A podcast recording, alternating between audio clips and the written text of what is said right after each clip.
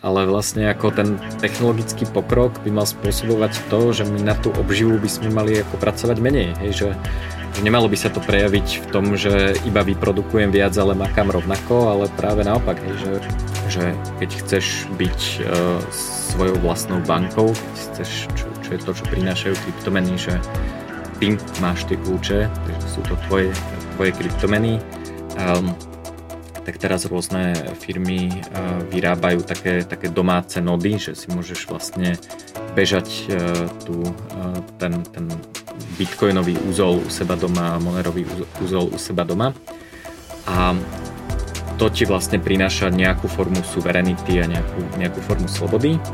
No a ja si myslím a teraz sledujem to, že, že to sa dá rozšíriť aj na iné oblasti. Čiže ja som veľmi často v podnikaní robil to, že napríklad keď sme nemali kapacitu, že sme boli ako vybukovaní a naši ľudia ako nestíhali, tak prvá vec, čo som spravil je, že som zavolal e, do konkurencie, že halo, potrebujeme pomoc, tu máme zákazníka, nestíhame, proste poďme to urobiť spolu. Takže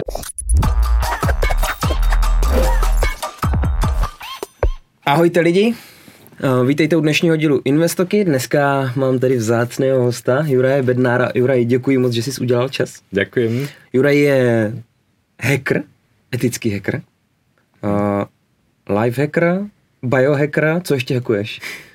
Všetko. Všetko. Uh, a vlastně pozval jsem si ho, protože má velmi, za mě jako máš brutálně hluboký znalosti a i někde, kde bych to jako úplně nečekal. Tvoje nějaký zásadní témata jsou asi zdraví, ochrana majetku, ochrana před státem a asi libertariánství, kdybych mm-hmm. to měl říct. Dokážeš, dokážeš ještě sebe, sebe nějak... Takže dneska se povíme o investicích a o tady těchto jednotlivých tématech. Dokážeš sebe nějak popsat, co teda vlastně děláš?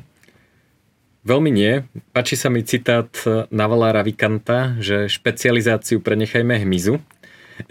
Okay. Takže mne sa, mne sa vlastne páči je taký pojem, že renesančný človek, to je človek, ktorý vlastne sa venoval viacerým odvetviam, hej, mohol byť stavbár, ako sme sa bavili pred začatím natáčania, môže byť investor, keď si zarobí, môže, môže ladiť napríklad vzdelávanie detí, výchovu a, a vlastne hekovať všetky veci. A mne mňa vlastne baví prepájať e, takéto rôzne témy a ono to vlastne aj funguje e, e, tá, tá špecializácia samotná je veľmi náročná. Že keby som chcel byť, ja neviem, najlepší programátor alebo najlepší matematik, tak e, to je extrémne náročné samozrejme, pretože e, šikovných ľudí, ktorí sú úzko zameraní na jednu vec e,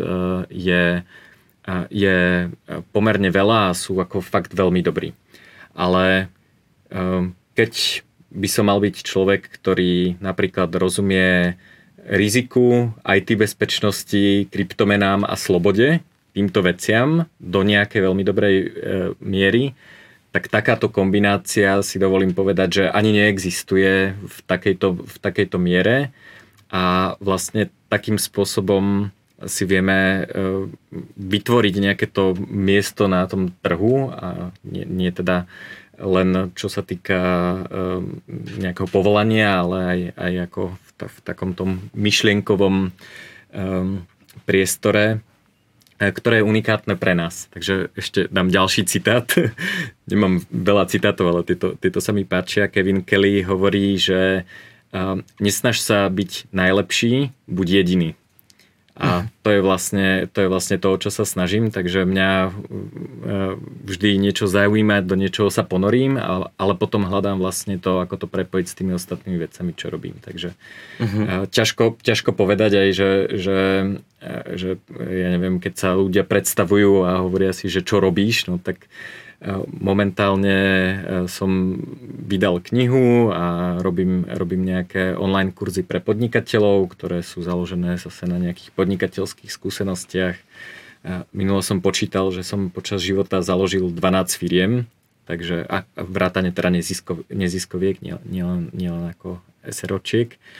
A, takže takže ako ťažko povedať, hej, že vždy, že tá odpoveď sa mení, takže keď to zostriháte a my to nebudeme stříhat, my to nebudeme stříhat, my to jako surově vydáváme, Jasné. jenom kdybys řekl něco, ano, ano. Uh, co třeba když si hekoval stát, uh, tak uh, a pak si vzpomeneš, že to nemůžeš, jako, tak nám jenom řekneš, hele tohle prosím vystříneme, ale jinak jako ty rozhovory vydáváme v surové formě, hmm? většinou, že jako nic nevystříháváme, no. Hej, ale takže to chcem povedať, že kým sa to dostane k poslucháčom a môžu to pozerať aj neskôr, tak už možno moja odpoveď, že čo robím je iná, takže, uh-huh, uh-huh. A, takže nerad sa vlastne definujem nejakou aktuálnou prácou, ktorej sa venujem. Takže, Jasne. Ty si napsal knížky, tak řekněme knížky. Jaký si napsal knížky? Tak napísal som uh, také, ktoré som aj vydal, uh, asi 5. Uh, prvá je už dávno, dávno, to som ešte vlastne počas strednej školy napísal takú knižku v sieti a ona sa venovala súkromiu a bezpečnosti na internete v časoch, kedy teda ešte ten internet sme nemali v mobile. Pamätám si, že tá úvodná kapitola bola o tom, že, že som si spojaznil SMS bránu, na ktorú mi chodili e-maily, takže som si vlastne ako jeden z prvých ľudí vôbec mohol čítať e-maily na mobile, lebo vtedy akože ešte dáta až tak nefungovali, alebo boli teda extrémne drahé. No a ako v úvode tej knižky to bolo preto, že som si vlastne uvedomil, že tým pádom niekto stále vie, kde sa nachádzam. Hej, že ten e-mail hocika, z hocikadiaľ zo sveta si ma nájde, aj keď som v idúcom aute, takže a to bola knižka v sieti, tá už je beznadejne vypredaná, dal som e, nejakú, nejaký draft, ktorý som našiel na disku e, Ehm, ako e-book e, u mňa, u mňa na stránku. No a z tých novších, um, tak som napísal takú uh, sériu, uh, takú trilógiu knížiek Hackni sa veľký reštart a posledná je táto kryptomeny. Oni všetky vyzerajú vlastne podobne, majú taký ako čierny obal, sú podobne tučné, má neviem koľko, 450 stran. No a uh, Hackni sa je, uh, je vlastne toto, čo som hovoril, že prepojenie vlastne takých e, rôznych e, tém a v tomto prípade e, je to, je to podnikanie, sloboda, hacking a kryptomeny. A myslím si, že tie, tie veci veľmi intenzívne spolu súvisia, že, že nefungovalo by to dobre, keby to boli štyri knižky o týchto témach, ale oni sú vlastne, že ako hekovať podnikanie, ako nám podnikanie prináša slobodu ako môžeme využívať kryptomeny na zvýšenie slobody a tak ďalej. Takže je to, je to také poprepájané, aj keď sú to teda štyri časti, ktoré, e, ktoré sú označené v tej knihe. A je to vlastne taký, taký návod na hacking. Um, je to, ja som sa snažil uh, tú knihu písať tak, aby bola trošku kontroverzná, aby uh, ľudia často so mnou nesúhlasili, ale vlastne to je podmienka toho úspešného hackingu, že ty si musíš vlastne nejakým spôsobom narušiť taký ten, uh, taký ten štandardný myšlienkový cyklus, ktorý máme v hlave. No, tak na, napríklad pre, uh, pre poslucháčov, divákov bude asi zaujímavá kapitola o pasívnom príjme, kde tvrdím, že pasívny príjem je totálny hoax, že žiadny pasívny príjem neexistuje, že uh, to je bude to skryté riziko, alebo je tam práca, ktorú nevidíme a myslím si, že, že vlastne neexistuje e, vďaka nejakej entropii niečo, že, že nič nerobím a chodia mi peniaze. Hej, že mm-hmm. buď riskujem, alebo, alebo teda myslím si, že prenajímam nehnuteľnosť, že to je ako pasívny príjem až do momentu, keď sa nájomníkovi pokazí záchod a musím to riešiť, alebo keď padnú nehnuteľnosti, alebo keď neviem čo, vybuchne pivnica a, a tak. Takže. A do, čiže to je, to je vlastne Heknisa. Ja som myslel, že ako napíšem tu a potom budem robiť niečo iné. Potom prišla pandémia a, tam som si vlastne úplne naplno uvedomil, aké chyby robia ľudia pri uvažovaní o riziku a pri uvažovaní v neistote.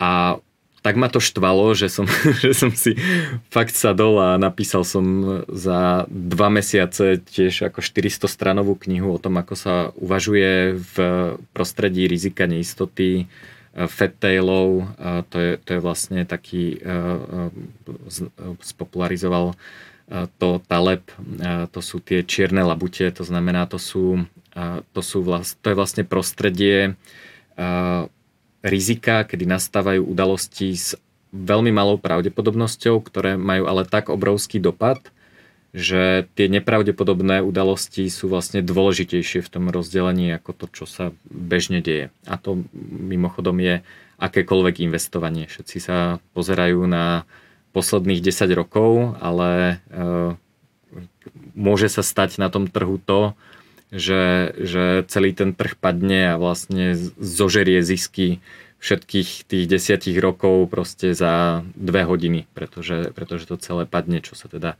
niekoľkokrát stalo.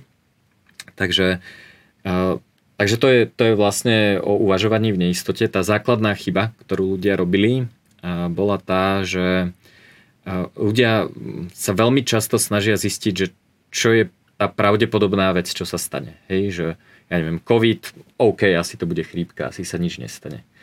A chyba je v tom, že je riziko sa skladá z pravdepodobnosti a dopadu. Hej, že aká je pravdepodobnosť, že niečo nastane a aký je dopad, či už pozitívny alebo negatívny na môj život.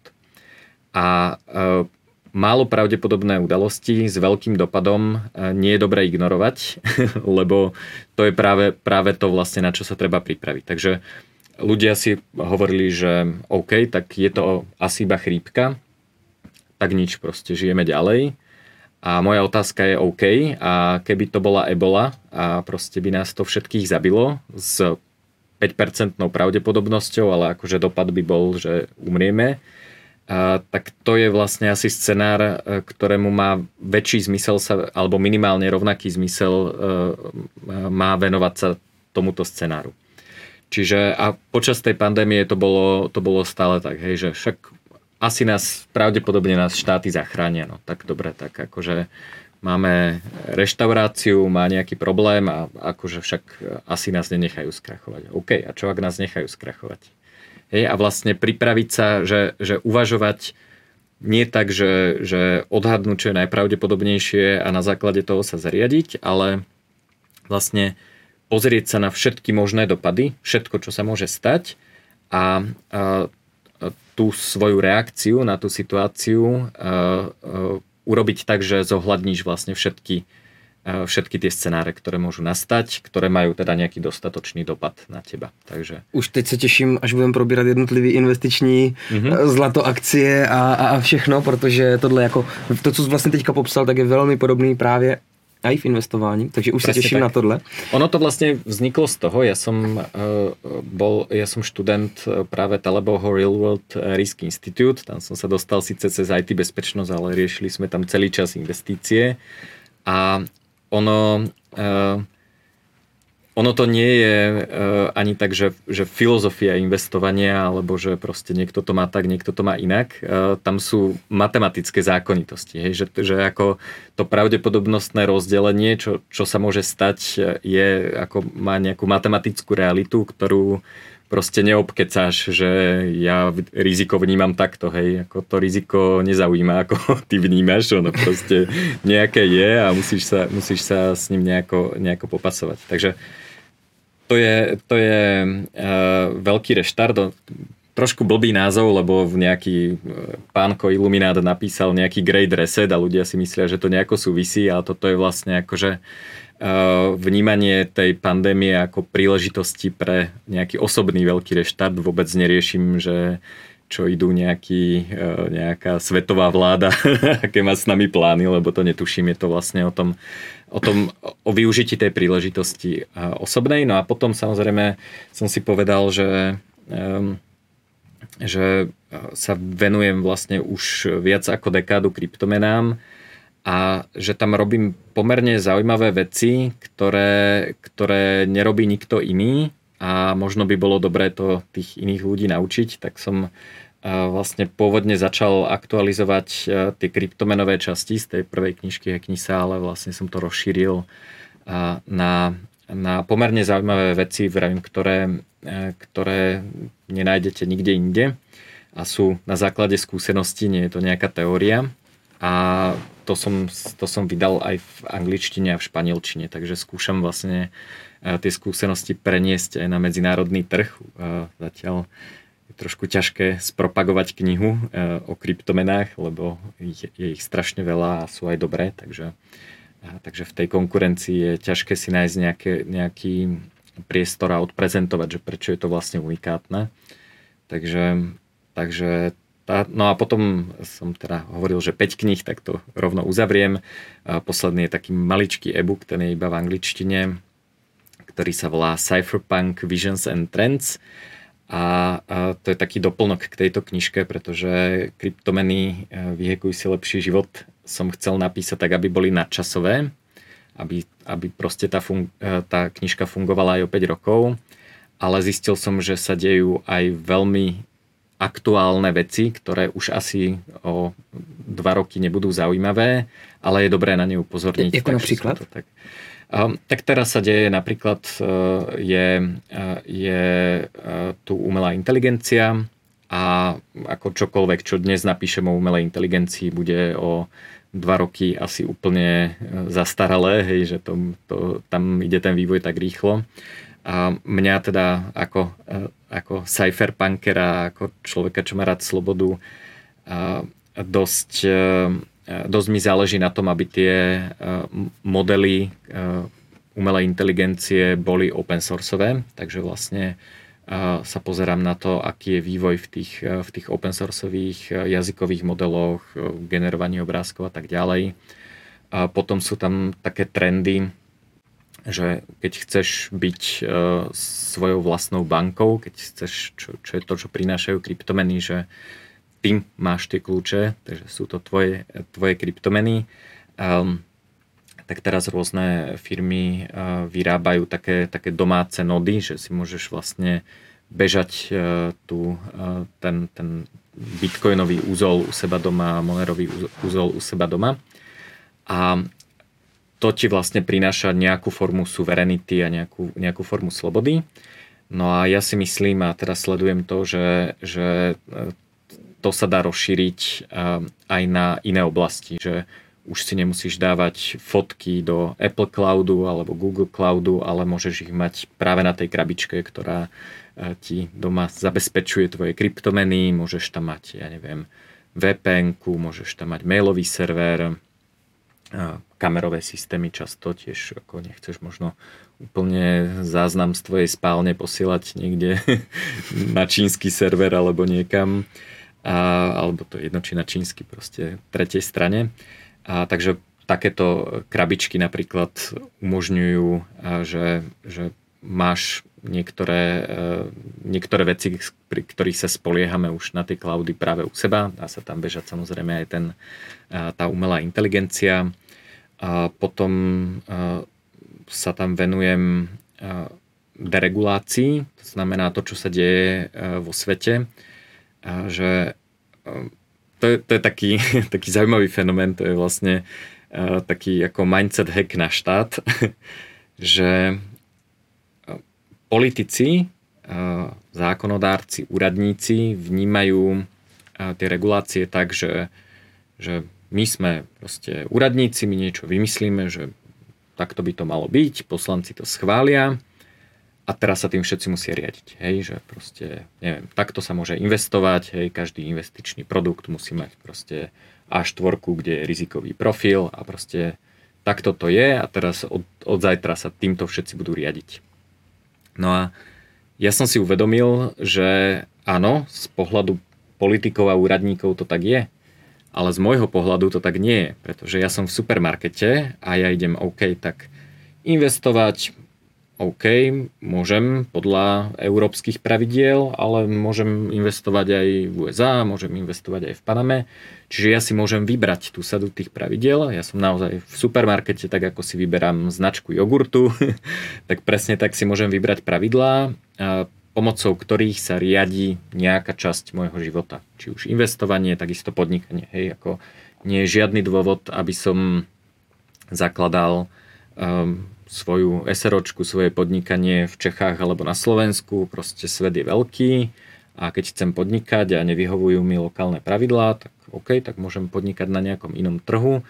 Často je to dokonca nielen regulačne a daňovo výhodné, ale často je to vlastne výhodné aj z toho pohľadu, že môžem priniesť niečo, čo je u nás bežné do krajiny, kde to nie je bežné. Môj taký jeden pekný príklad je v Paname som stretol človeka Čecha, ktorý tam spustil prvú platformu ako Bazoš alebo Aukro, hej, proste obyčajný inzertný portál. Paname to proste neexistovalo, on prišiel, spravil, nie je to žiadna raketová veda, je to proste obyčajný suchý inzertný portál, ale tam s tým prerazí, tu keby založil nejaký nový inzertný portál, tak uh-huh. ako, nikto e, asi, asi by mal veľký problém vlastne, ako sa, sa nejako umiestniť na tom trhu. Čiže Stratil ho tam znamená co? No, že, že by sa stratil v tej konkurencii. Jo, tak to je, že, že sa tam proste... stratil, ja si myslím, ako, že, jo, dobrý, ano, takže čiže... nebylo to, že si tam přijel s ním a stratil ho tam. nie, nie, nie, nie.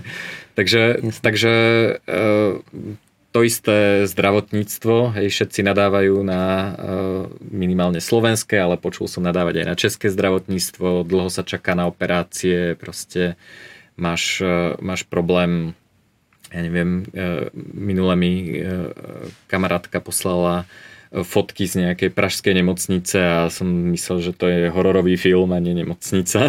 akože... ani, ani ne na operace, tady se čeká třeba půl na roku teprve na vyšetření jenom, ano. že dostane jako dneska člověk, když jako mu něco je, tak mám pár osobních příkladů, který teda nemůžu jako zmiňovat, ale prostě jako fakt, že eh, ne, nemáte právo na vyšetření, eh, když si člověk zaplatil to vyšetření sám, tak potřeboval pak na další a tomu řekli, můžete přijít jako nejdřív za půl roku a vlastně za toho půl roku už by ten člověk byl jako i mrtvý. Jakože, jakože tady jsou, jakože člověk platí zdravotní celý život a pak když vlastně z toho chce čerpat, tak uh, mu je daná stopka. Tak je to takový prostě socialistický to zdravotnictví. No, tady, a to no. je strašné, nie? Ako, jo, je, že je, si zober, je. že ľudia celý život to platia a veria tomu, hej, že však to, to je poistenie, to platím pre prípad, že sa mi niečo stane a hmm Mm. A tak na toto mám napríklad veľmi dobrý hack, neviem, či funguje v Čechách, aj keď e, som už využil aj české zdravotníctvo.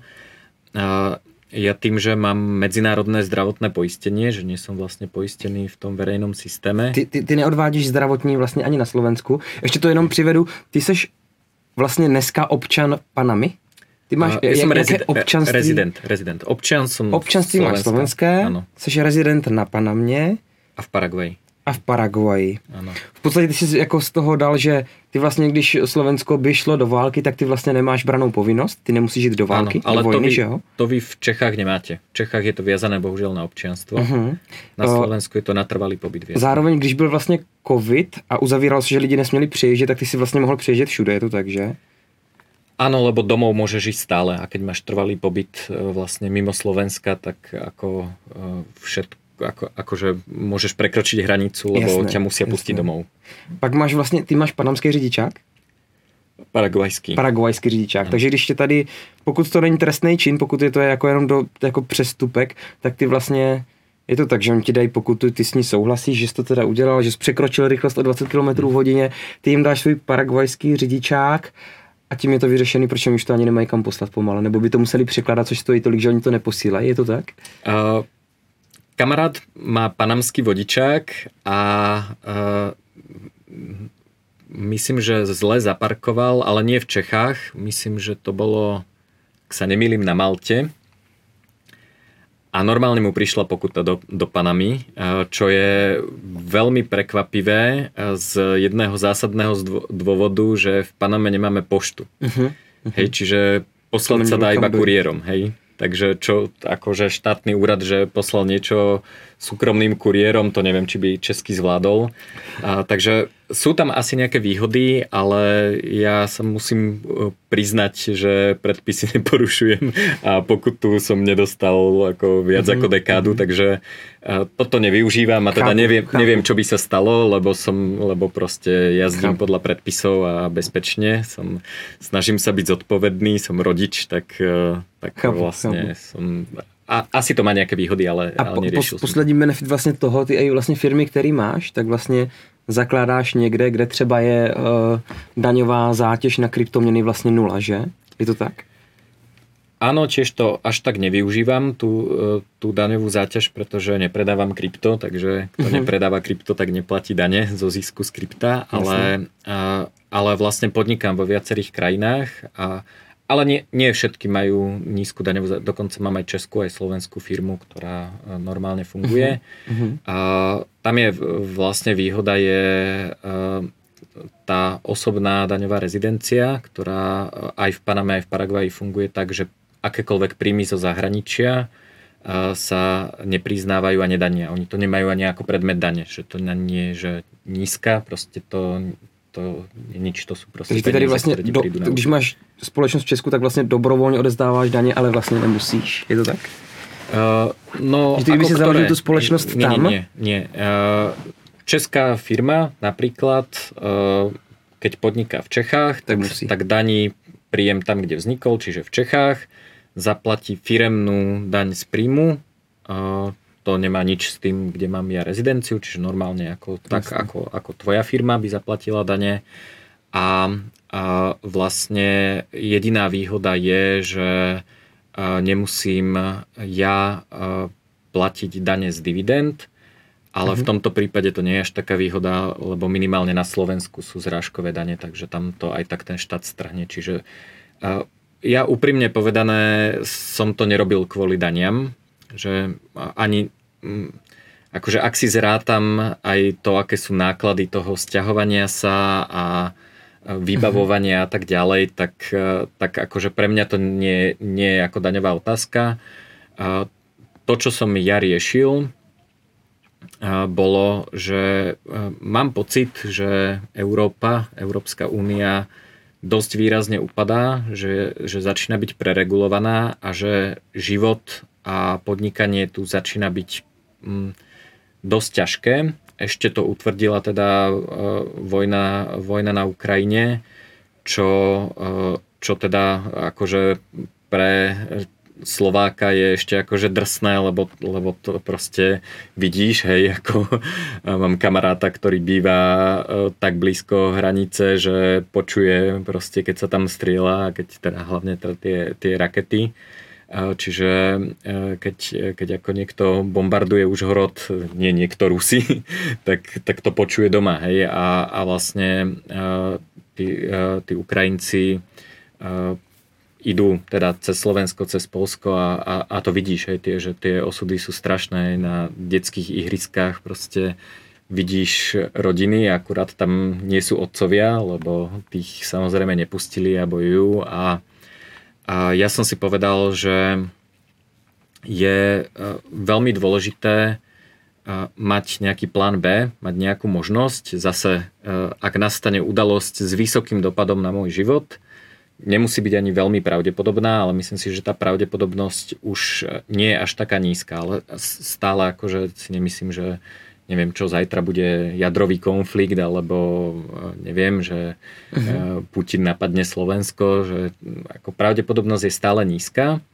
ale my sme si povedali, že, že ako, ako rodina, že chceme mať možnosť uh-huh. žiť niekde inde a tá možnosť žiť niekde inde funguje najlepšie vtedy, keď je to opcia, to znamená, keď to môžeš, ale nemusíš využiť a keď si to vybavíš ešte predtým, ako to potrebuješ. Pretože samozrejme už keď je problém, tak e, jednak sa ako zavrú hranice a nepustia ťa cez ne.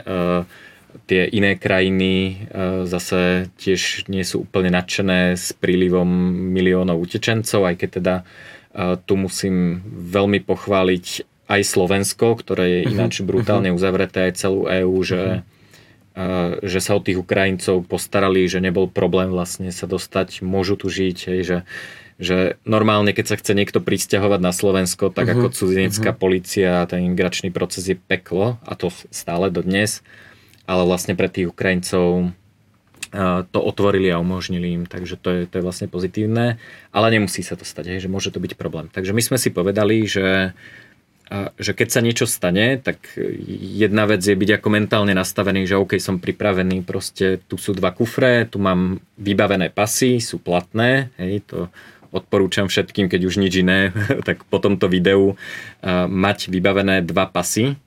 Každý Slovák a Čech môže mať dva, Češi neviem, či nie aj tri dokonca. Je to z dôvodov, že niektoré krajiny neradi vidia pečiatku inej krajiny, ale dá, dá sa vybaviť viac pasov a môže sa to hodiť. Například, když sa tě zeptám ja, jaký pasy bych měl mít? Slovenské, teda české ty konkrétne, ale že dva. Hej, že ty môžeš prísť na úrad a povie, povedať, že chceš dva pasy, oni ti dajú dva a je to dobré vtedy, keď napríklad jeden pas dáš na ambasádu na vybavenie víz a máš ho tam týždeň, tak máš druhý pas. Mm-hmm. Hej, čiže okay. normálne každý, každý človek okay. môže mať dva pasy a je dobré uh, mať potom, keď si ako pripravený, máš nejaký, uh, máš nejaký akože emergency tašku, že odchádzam, tak tam mať jeden pás a s druhým napríklad chodíš. Hej. Čiže nie je to problém, nestojí to ani, ani veľa peňazí a, a akože ani sa ťa nikto nič nepýta. Normálne prídeš, keď si vybavuješ pas, tak normálne prídeš a povieš, že chcem dva. A nie je s tým žiadny tak, problém. Takže, uh-huh. No to, a, hm? prepač. Ne, ne, ne, dopovieš. Do, dopoviem. Uh, takže toto je samozrejme ako základ, že byť ako mentálne pripravený a mentálne pripravený znamená urobiť chybu na správnu stranu. Hej, čiže po tom e, útoku e, na Ukrajinu my sme e, prvú vec, čo sme spravili, zbalili sme kufre a odišli sme do Latinskej Ameriky a povedali sme si, že ako pravdepodobne sa nič nestane, čiže asi ideme na dovolenku, ale ak sa niečo stane, tak tam proste ostávame.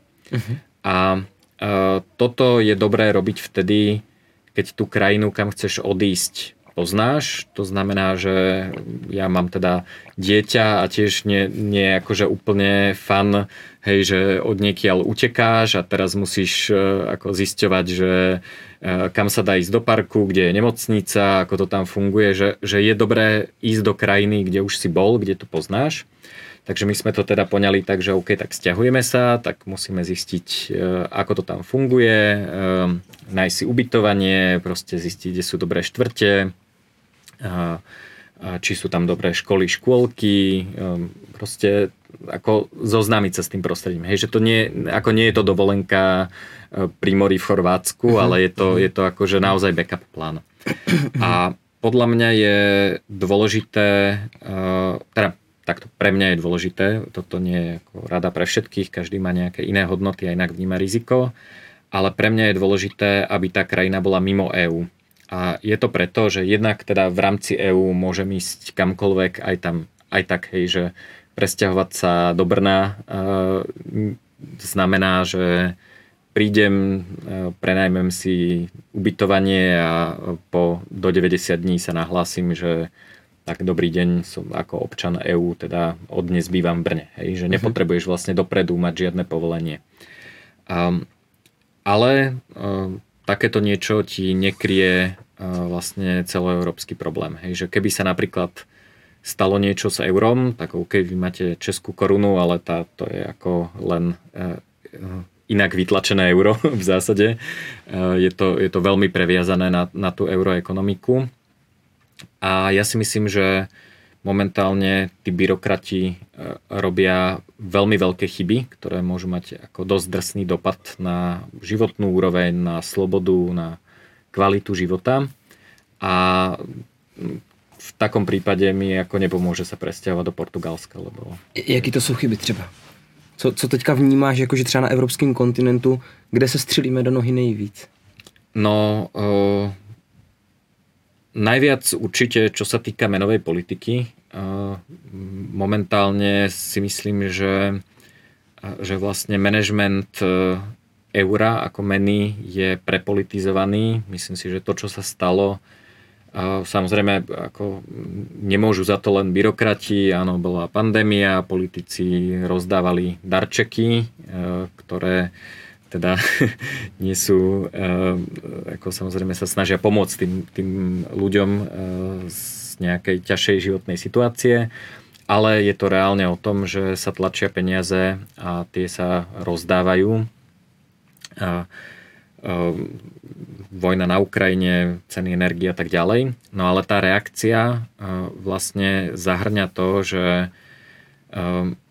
Európska centrálna banka zistila, že udržať 2% infláciu sa nedá a oni vlastne otočili a povedali si, že OK, tak toto síce nedokážeme, tak poďme teraz riešiť klimatickú krízu napríklad, čo ako veľa ľudí si povie, že no dobre, no tak čo, tak centrálna banka povie, že rieši klimatickú krízu, ale to treba sa pozrieť, že čo to reálne znamená. Tak v tomto prípade to znamená, že spustili program, ktorý sa volá TLTRO, neviem, či ti to niečo hovorí, uh, Targeted Long-Term Refinancing Operations,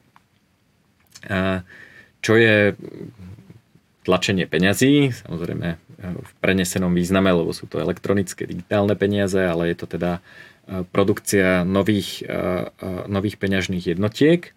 A ako to súvisí s klimatickou krízou, tak to je to prvé slovo targeted, teda cielený, je, že tieto nové peniaze sa dávajú vo forme požičky so záporným úrokom veľkým korporáciám, ktoré robia zelené projekty. Hej, čiže si vymyslím, že IBM začne recyklovať tie tony papiera, čo tlačia, tak dostane, neviem, 10 miliónov eur požičku a vrátiť musí 9 miliónov, 9, 9 miliónov alebo, alebo koľko. A, a, asi trošku viac, ale uh-huh, uh-huh. A, je tam pol percenta úrok. Ešte medzi tým je banka, ale teda centrálna banka rozhoduje o tom, že komu sa prideli ten úver, ale je tam ako banka, ktorá to sprocesuje. Banka zarobí pol percenta PA a, a, a, a 0,5% vlastne záporný úrok e, dostane ten... Jakože nominálně nebo reálně? Nominálně. Nominálně. Mm-hmm. Jakože skutečně nominálně. Takže mimo to, že ještě dostanu, tak je Cantillonův efekt, že vlastně já dostanu peníze první a utrácím je za dnešní ceny, tak ještě k tomu vlastně dostanu, že splatím nominálně míň. Přesně tak. O pol percenta PA. To, to je dobrý mafiánsky jako to je dobrý mít takový kamarády. To drsné, že? že? A... Takže mi tam vlastně rozdávají peníze, vytisknou si je, poskytnou je a ještě si řeknou, když nám vrátíte míň, tak to je vlastně v pohodě. Ano. To je dobrý, no. A bude to teda dostávat někdo, kdo to už beží. třídit papír. To už beží. No to hmm. neviem, akože hmm. musíš splniť nejaké jasne, jasne, jasne. environmental social guidelines, hej. SRI. Že je to, na, je to na takéto projekty, ale to beží, uh, objem toho je 300 miliard eur zatiaľ, hej, netvária sa, že to je akože finálny objem, ale akože hmm. teraz beží tranža, ktorá je 300 miliard eur. Hej, to, to není je... kvantitativ easing, kvantitativ easing běží, do toho začali kvantitativ tightening a do toho teda ještě Toto, zaleč, začali přispívat, tak to je hezký. Zelené. Ale všichni a... Všichni se koukají, že kvantitating uh, tightening běží, tak je to asi v pohodě. Hej, hej, presne to je dobrý, tak, no. no, no to a, je dobrý. A, a je to, že, že nie je to ako pomoc ľudí, ľuďom, ktorí sú postihnutí vojnou alebo pandémiou, hej, uh-huh. je to akože fakt pre korporácie, myslím, že minimálny objem je tam nejakých 10 miliónov eur, hej, čiže uh-huh. to ako uh-huh. ty nedostaneš na podcast, keď no, si jasné. tu ako vymeníš letky za, za úspornejšie. No a toto vlastne spôsobuje uh, zvyšovanie cien, samozrejme, ale spôsobuje to misalokáciu kapitálu, hej, že ty by si si nekúpil projekt, neviem, recyklovania papier, neviem, či je to na recyklovanie jasné, papiera, jasné, ale jasné. niečo takéto, hej, že, že, že peniaze sú vlastne nástroj na prerozdeľovanie vzácných zdrojov. Hej, uh-huh, to, je, to je jediná vec, na čo peniaze slúžia, aby sme efektívne vedeli prerozdeliť vzácne zdroje. Vzácne zdroje sú továrne, e, suroviny, ľudia a tak ďalej. Čiže v praxi toto znamená, že, e, že ľudia, napríklad teda keď sa, keď sa pozrieme na ľudí ako vzácne zdroje, tak ľudia namiesto toho, aby robili niečo kreatívne, po čom je reálny dopyt, tak pracujú na, to, aby, na tom, aby vyrobili nejaký zelený program v nejakej korporácii a tomu venujú čas. Hej, čiže že ten, ten ako lebo keď ľudia proste hovoria kvantitatívne uvoľňovanie a tlačenie peňazí a neviem, misalokácia kapitálu, to je teda taký častý pojem, tak si to veľmi málo kedy vedia premeniť na drobné. Hej, že napríklad um, keď sa štát rozhodne, že ide stavať cestu, hej, tak to je akože nasmerovanie nejakej ľudskej e, energie, nejakých vzácných zdrojov, betón napríklad, na nejakú konkrétnu vec. Ale v praxi to znamená, že keď ten stavbár stavia e, cestu, tak mne nestavia dom, To znamená, že pre mňa je náročnejšie nájsť človeka, ktorý mi postaví dom, lebo veľmi veľa ľudí stavia cestu. Hej? A čiže, čiže tá centrálna banka, keď, e, že ona by mala byť neutrálna. Hej? Ona by ako mala riešiť, že toto sú peniaze, peniaze sú nástroj na prerozdeľovanie vzácných zdrojov, ale a vlastne to prerozdeľovanie má fungovať tak, že, že, že to má určovať ponuka a dopyt. Hej? Že keď uh-huh. ja mhm. si chcem mhm. postaviť dom, tak nemá byť nejaká e, pani Lagarde e, v centrálnej banke, ktorá povie, že a sorry, kámo, ja som dom... slíbila Pepovi peníze. Hej, hej, že tvoj dom musí počkať, teraz ideme recyklovať, hej. Uh-huh, uh-huh. A, a toto sa presne deje. Čiže tá mizalokácia kapitálu vlastne znamená, že tie vzácne zdroje ehm, sú sústredené do niečoho, o čom rozhodne nejaký úradník, ktorý sa má starať o menu a, a robí niečo iné. A ty si, ty si říkal, že teda ta uh, centrální banka je apolitická, hned se k tomu vrátíme. Je u vás centrální banka apolitická? No tak my máme Európsku centrálnu banku, čiže... Jasné. Uh, je apolitická, vnímaš ju ako nie, apolitickou? Určite nie. Uh-huh, určite. To je, je to ako, stejné ako u nás, jo? Áno.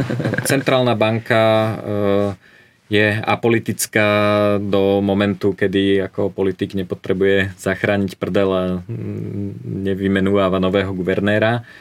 A a akože kolaterál v centrálnej banke sú štátne dlhopisy, hej, čiže oni ako však od záchrany Grécka a, Talianska a všetkého tohto je úplne, mm, úplne jasné, že je tam nejaký vplyv, hej, akože to tým netvrdím, že teraz ako nejaký e, neviem čo, Ilumináč. český premiér ide, ide za guvernérom a povie mu, že teraz mi vytlač, lebo potrebujem, hej, ako úplne priamo takto to nefunguje ale to prepojenie vlastne toho e, komerčného bankového sektora, centrálnej banky a štátu je obrovské. Tam proste. Vlastne, to je nejaký cyklus, ktorý... To, sú, to som jenom odbočil teda. Tak ťa ano. vrátim zpátky, tak problém no, číslo jedna. Čiže to sú, to sú peniaze, no a, a to je zďaleka najväčší problém. Mám kamarátku, ktorá uh, bol vlastne tak, taká moja, taký môj prvý kontakt s Panamou a ona je z Argentíny a presťahovala sa do Panamy a keď som sa jej pýtal, že prečo si vybrala Panamu, tak mi úplne jednoznačne povedala, že preto, že je to eh, jedna z mála krajín v Latinskej Amerike, tým, že teda eh, je eh, z tohto španielsky hovoriaceho sveta, a, ktorá nemá centrálnu banku. Hej. Tým, že sa v Amerike používajú americké doláre, tak vlastne Panamci toto nemôžu robiť. Hej. Že uh-huh. oni keď chcú postaviť cestu, tak musia vybrať doláre na daniach. Ako nemajú magickú tlačiarničku. Uh-huh. Takže to je výhoda, že to tam vidíš, že, že ako tá vláda a ten štát si to musí odmakať a musí ako tie peniaze zarobiť. Samozrejme, veľký zdroj zarobenia v Paname je panamský prieplav, ale my tú centrálnu banku v Európe máme, a teda Európsku centrálnu banku, vy v Čechách máte Českú národnú banku a, a ona teda dosť ovplyvňuje to, čo sa tu deje. Ďalšia vec e, sú regulácie, ktoré e, sú podľa mňa šialené a e, jednak akože znemožňujú vznik mnohých podnikateľských príležitostí, ktoré vo svete normálne fungujú. Čo to znamená pre môj život, keď podnikateľ nemôže dodávať produkty a služby, ktoré by inak dodával, a, tak to znamená, že ja som chudobnejší, pretože ja mám nejaké problémy, podnikateľ, úloha každého podnikateľa, podnikateľa je riešiť moje problémy. Ja podnikateľom platím peniaze za to, aby som mal lepší život, aby mi predal auto, aby, mi, aby ma ošetril v nemocnici a tak ďalej. A toto, toto vlastne, ako čím viac prekážok sa kladie podnikateľom, tak tým sme všetci chudobnejší, pretože tým horšie nám e, tí podnikatelia môžu riešiť problémy. Tak taký bežný ktorý, e, problém, ktorý všetci poznáte, e, je, sú blbosti typu odklikávanie cookies, hej. Neviem ako koľko hodín alebo človekorokov je zničených na tom, že to jednak oni musia robiť a my to musíme odklikávať. Ja mám samozrejme na to plugin, volá sa Super Agent, odporúčam nainštalovať na mobily, na kompy. Automaticky odklikáva blbé cookie hlášky a nemusíte s tým zabíjať čas. A to je, hovorím to preto, že je to viditeľné, to je symptóm, ale vlastne takýto prístup je tu ku všetkému. Ja som založil niekoľko firiem v oblasti IT bezpečnosti. Prišlo GDPR v Európskej únii, čo je teda nejaká regulácia na ochranu osobných údajov a General Data Privacy Regulation. A čo to spôsobilo, tak samozrejme všetky firmy, ktoré riešili IT security sa tešili, lebo im úradník e, úradník ako Zvyšil všetkým poptávku. firmám povedal, že musíte riešiť e, nejakú, nejakú ochranu osobných údajov. E, ja som sa netešil a netešil som sa nie z toho dôvodu, že by som neza... Ako, áno, bolo to cítiť, všetci to riešili a naozaj ako firma vystavovala viac faktúr. Čo je problém, že tá energia bola nasmerovaná do splnenia regulácie, nie do zvýšenia bezpečnosti. Uh-huh. Hej, ono by to uh-huh. malo nejakým uh-huh. spôsobom korelovať, ale v praxi vlastne akože splnenie GDPR, splniť GDPR môžeš tak, že si vygeneruješ uh, 100 strán papierov, kde sú smernice, kto je data protection officer, kde sa to ako ukladá a tak ďalej. Hej, ty máš proste 100 strán, ty vložíš do šuflíka, a funguješ. Hej? Čiže uh-huh. Moja otázka je, že či je menej únikov osobných údajov ako pred GDPR. Podľa mňa zďaleka nie. Ako keď sa pozrieme na to, že aké sú úniky osobných údajov, skémy, rôzne krádeže identity, dokonca priamo únik, únik akože peňazí, že krádež peňazí, tak myslím si, že to v zásade nepomohlo. Uh-huh. Sú tam samozrejme drobné výhody typu, že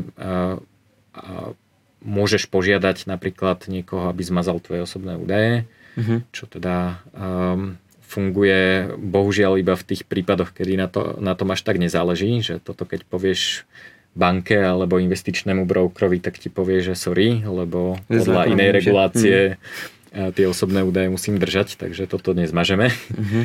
Um, ale teda uh, vlastne myslím si, že to, uh, že keď majú firmy nejaký budget na IT bezpečnosť a na ochranu osobných údajov, čo teda väčšie firmy by mali mať všetky, tak ho nenasmerujú na to, aby si tie systémy dali otestovať, aby niečo zlepšili, aby proste mm, ako e, vyriešili ten problém, ale zrazu ich nasmerovali na to, aby splnili nejakú veľa stostranovú reguláciu e, niečoho. Hej? A môžeme pokračovať.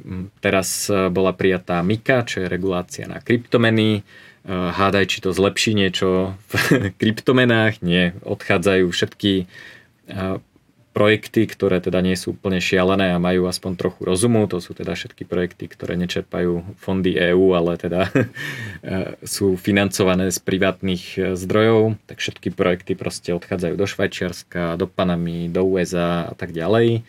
Pretože EÚ chce byť jednotkou v regulácii a proste prijali zase, neviem, koľko to má, 800 strán alebo koľko, spolu so všetkými predpismi.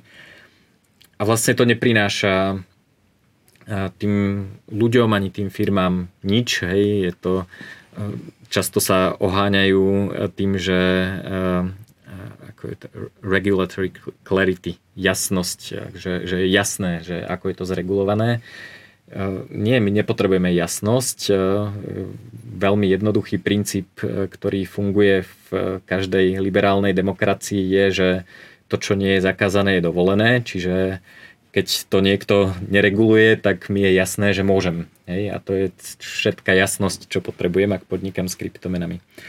A, no a posledná taká ako teraz známa je, že EU sa snaží byť jednotkou v regulácii umelej inteligencie čo zase znamená, že pečiatky a, a pečiatkam Češi nerozumejú razítko. Brně možno rozumiete, čo je pečiatka. Já jsem studoval na výšce, takže v Brně, takže tady je spoustu Slováků, takže ano, ano, tak mě dokonce, dokonce označovali, eh, že jsem xenofob že se údajně na výšce jsem se nebavil s Čechama prej. a já říkám, čo? takže, takže fakt jsem zjistil, jako, že většina jako mých mě blízkých vysokoškoláků, tak všechno byli jako Slováci, no. Je, takže, je. takže, takže já, já rozumím. no, takže takže ono je to také, že dobre, teraz som vybral nejaké, hej, nevyznám sa do, neviem, regulácií bezpečnosti práce a tak ďalej, ale mám pocit, že vlastne um, ten spôsob, akým, akým táto spoločnosť funguje alebo kam smeruje, je ten, že, uh, že sa snaží všetko riadiť pravidlami. Hej, že, že nie je to také, že, že OK, tak ja mám nejaký problém, ty vieš poskytnúť riešenie a dohodneme sa, vyriešime si problém a vlastne z vrchu centrálne niekto povie, že neviem čo. Nesmíš to riešiť týmto spôsobom. Toto je jogurt to děláš, a musíš... proste, keď to chceš volať jogurt, tak to musí splňať tieto parametre. A na mlíko musíte napsat pozor, tento výrobek může obsahovat mléko. Áno, presne tak. A a ja akože to, to neznamená, že všetko je zlé. Napríklad, keď už sme pri tých alergiách, e, pre mňa, e, keďže nejem lepok, tak ako som veľmi rád, že uh-huh, sú tam uh-huh. tie alergény v zátvorkách a keď idem do reštaurácie, tak proste preskočím všetko, kde je jednotka a vyberiem Jasne. si tie tri jedlá, kde nie je. Ale je to, je to, vlastne, e, je to vlastne taký ten centrálny, princíp centrálneho riadenia, čo teda už asi v roku 1944, myslím, Ludwig von Mises vysvetlil, prečo nefunguje a Hayek samozrejme. To ne, chybu v uvažovaní, ktorú väčšina ľudí robí, je, že mm, si myslia o tom, že aký je dobrý ten centrálny plánovač. Keď budeme mať dobrých úradníkov, tak oni to naplánujú dobre a, a dobre bude. Ale problém centrálneho plánovania je, že ono principiálne nefunguje, čiže môžeme mať aj najlepších úradníkov, ja nechcem ako všetkých úradníkov a politikov hej, hejtovať, majú často dobré úmysly, často proste chcú riešiť nejaké problémy, len sa k nim nedostala informácia, že centrálne plánovanie proste, že, že takto sa to nedá. A pri centrálnom plánovaní chýba cenová informácia, čiže nevieš, po čom je dopyt, nevieš, aká je ponuka, to vidno práve na tom zdravotníctve, kde ako keď zle centrálne naplánujú cenu operácie kolena, tak na ňu čakáš 2 roky, lebo proste nie, je, je tá cena nastavená zle. A myslím, že aj v Čechách sa nastavujú ceny zdravotníckých úkonov centrálne tabulkou, čo, mm-hmm. čím mhm. vlastne ako nemotivuješ Eh, poskytovateľov, aby dodávali službu, po ktorej je zvýšený dopyt, pretože je to pre nich nerentabilné, tak proste OK. Všichni mají právo na vše, tím pádem počkejte si dva roky. Presne tak. Uh-huh. A Čiže to je, to je ako e, prvý problém, že tá, že tá cenová informácia ti vlastne zvyšuje dostupnosť a kvalitu. Hej, uh-huh. že uh-huh. centrálne plánovanie presne funguje tak ako za socíku, že keď chceš banány, OK, tak o, o 5. sa postav, postav pred jednotu a čakaj v rade, hej, uh-huh. lebo proste uh-huh. banánov je nejaké množstvo. Čiže centrálne plánovanie, samozrejme chyba je aj na druhú stranu, že centrálne sa dá naplánovať niečo, po čom nie je dopyt a je toho veľa. Takže krásna novopostavená cesta na dedine pri dvoch domoch je pekný príklad, hej, že uh-huh, OK, uh-huh. tak postavili ste si nehnuteľnosť na dedine, tak si k nej postavte cestu, hej, že to, ako to, že je lacnejšia, nie je, nie je ako môj problém a ja by som radšej možno mal opravenú cestu v meste. Uh-huh. A druhý problém takéhoto riadenia spoločnosti centrálneho je v tom, že, že keď niekto urobí chybu, že keď tie pravidlá, ktoré sú nastavené, napríklad to GDPR, ktoré je úplne zle celé, tak e, z tejto chyby e, sa vlastne e, neexistuje efektívna cesta, ako opraviť zlé rozhodnutie. Že na trhu máš 10 poskytovateľov, ktorí, najmä tomu, riešia problém ochrany osobných údajov. Zistíš, že traja poskytovateľia dodali službu, e, kde ich zákazníkom unikli osobné údaje, takže to ako nefunguje. Tým pádom majú reputačný problém, nebudú mať nových zákazníkov, lebo zjavne teda tento problém nedokážu vyriešiť dobre skrachujú a to je tá kreatívna deštrukcia, ktorá e, znamená, e, spôsobí to, že zvyšok toho trhu, e, ktorí dopytujú službu ochrany osobných údajov, ide k tým ostatným siedmým poskytovateľom. tí majú lepší biznis a vlastne krachom a zničením tých troch firiem, ktoré ako to nedokázali dobre dodať, znamená, nedokázali vytvoriť zisk. Zisk je dôkaz, že niečo robíš dobre. A, tak, tak vlastne akože ne, neexistuje tam tá spätná väzba. Hej, čiže ak je GDPR zlé, tak sa to nedozvieme. Hej, vidíme, že unikajú osobné údaje, takže zjavne to nepomohlo, ale ako teraz nikto nepríde a nepovie, oh, OK, tak GDPR poďme zrušiť celé, lebo to proste zjavne nefunguje a poďme to opraviť. Takže čím viac máš takýto direktívny spôsob riadenia spoločnosti cez pravidlá, tak tým, tým sa vlastne viac pripravuješ o tú možnosť spätnej väzby a zlepšovania a tým pádom stagnujeme, nezlepšujeme sa.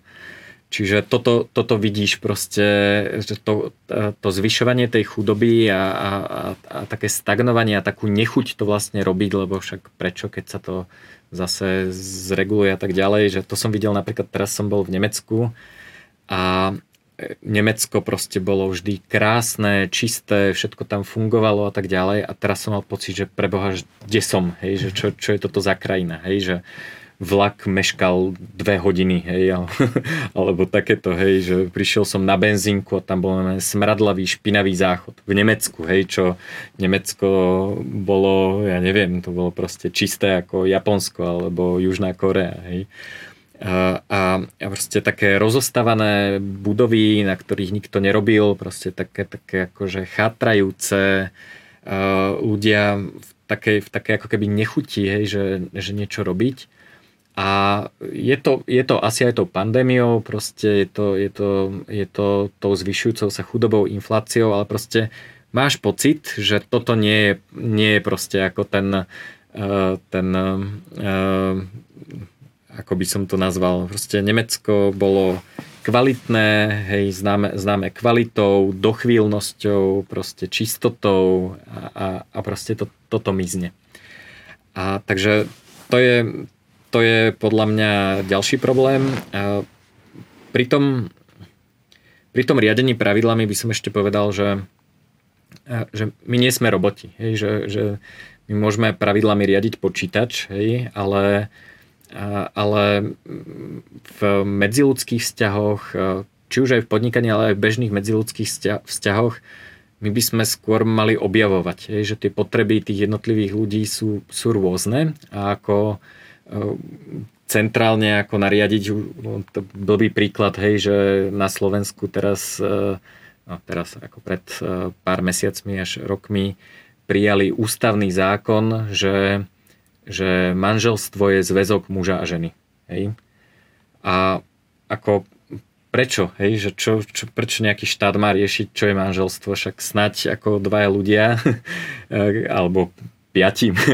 Mne je to jedno, akože keď sú ľudia vo vzťahu a oni to majú inak, tak ako prečo, prečo má vôbec existovať nejaké pravidlo štátne, že čo je manželstvo. Uh-huh. To je, čiže ty keď nastavíš tie pravidlá, tak vlastne ako keby umrtvíš to, to objavovanie tých vzťahov, tých kontraktov medzi ľuďmi a, a to je, to je ako, tým zvyšuješ chudobu, zvyšuješ uh-huh. zvyšuješ alebo znižuješ vlastne kvalitu tých vzťahov a, a tej společnosti. Takže takže my když máme dneska jako problémy už teď, protože se řítíme do nějakého socialismu v podstatě a do nějaké jako zombifikace firem, tak ještě nastává jeden problém a to je demografický vývoj a to je, že Evropa vlastně stárne. Že jo? Myslíš si, že ten náš technologický pokrok, to že, to, že dneska fakt práci, co dřív vykonávalo 10 lidí, dokáže dneska jeden člověk se strojem třeba, hmm. myslíš, že ten technologický pokrok dokáže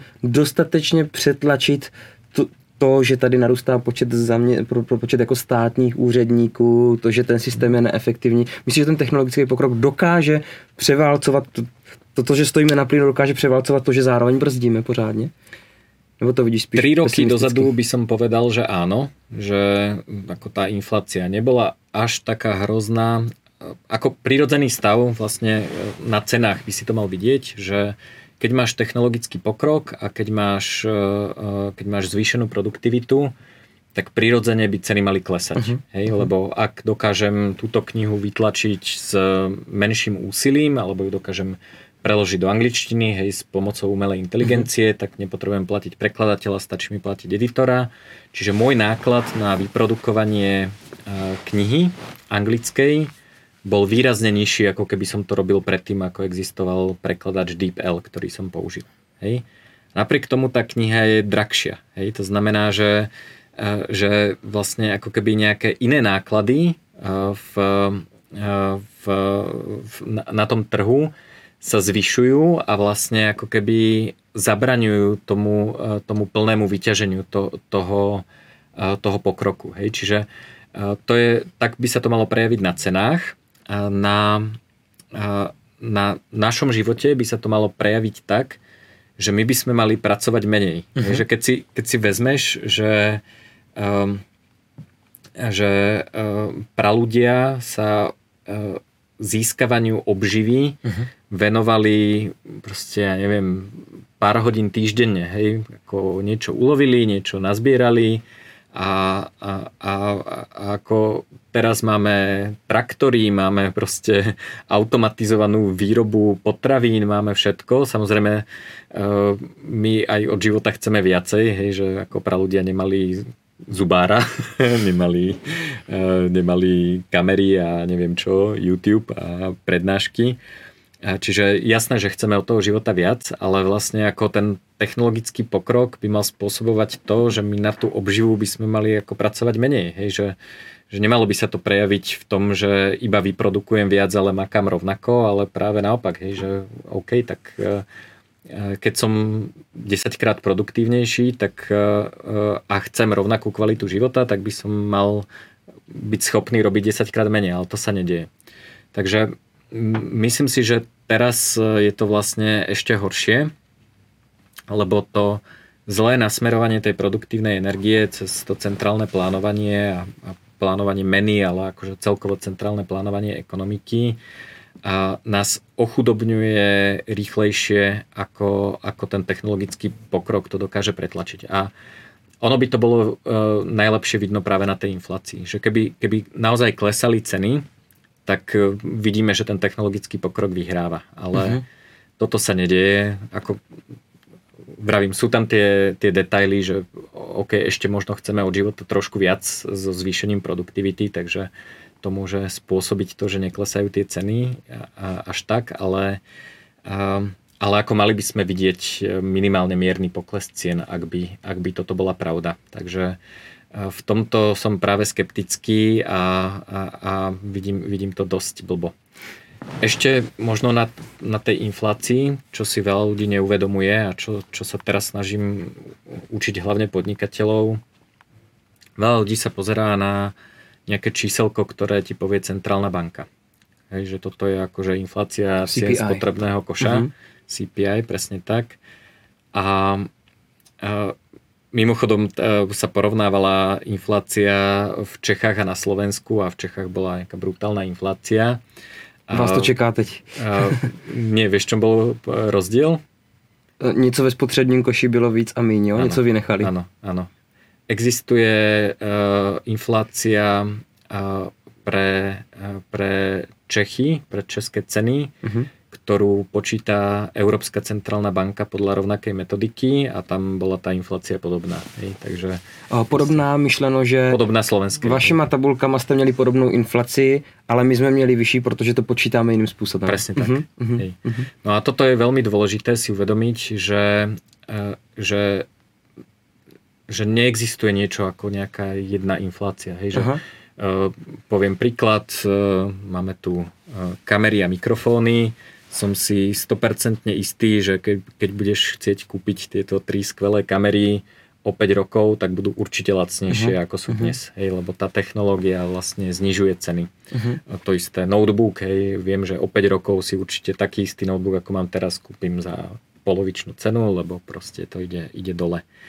Nehnuteľnosti môžu kľudne rásť 20-25% vo veľkých mestách, aj keď teraz jemne klesajú, aspoň, aspoň v Bratislave, ale, ale že je bežné, že je inflácia 5%, ale nehnuteľnosti stúpajú o 20%. Hej? Čiže um, je veľmi dôležité uh, sa pozerať na svoj spotrebný kôš uh-huh. a nie uh-huh. na spotrebný kôš úradníka, ktorý nakupuje do neho možno veci, ktoré neješ, možno veci, ktoré nespotrebovávaš. Časopis Vlasta je v českým uh, spotřebním koši. Áno. No.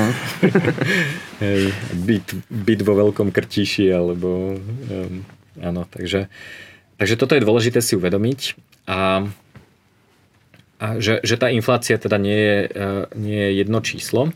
No a to práve mm-hmm. hovorím, že, že ja keď poviem teda ľuďom, ako fungujem na kryptomenách aj pri podnikaní, tak si povedia, že Juraj, že ty si totálny gambler, že ty to proste je totálne volatilné a ty ako v pohode si fičíš, že väčšina majetku v krypte a že to je proste úplne šialené, hej. A ja im na to, na to väčšinou hovorím, že vy tiež gamblujete, pretože gamblujete na budúcu kúpnu silu českej koruny alebo eura a akurát si to neuvedomujete, lebo si myslíte, že tisíc krč v januári a tisíc krč v decembri je to isté. Hej, že, to mhm. ako, že to nie je to isté. Hej. Uh-huh. A, a nie je to len jedným smerom. Hej, že, že ako e, tá kúpna sila zase meraná tým spotrebným košom, čo si kupuješ ty, je volatilná a to je dobré. Prečo je to dobré? Pretože rajčiny v júni a v decembri by nemali mať rovnakú cenu, lebo, lebo je ich iné množstvo. Hej? Že, že počas, počas covidu napríklad um, som sledoval, lebo som si chcel kúpiť campervan, teda ako obytný, obytné auto.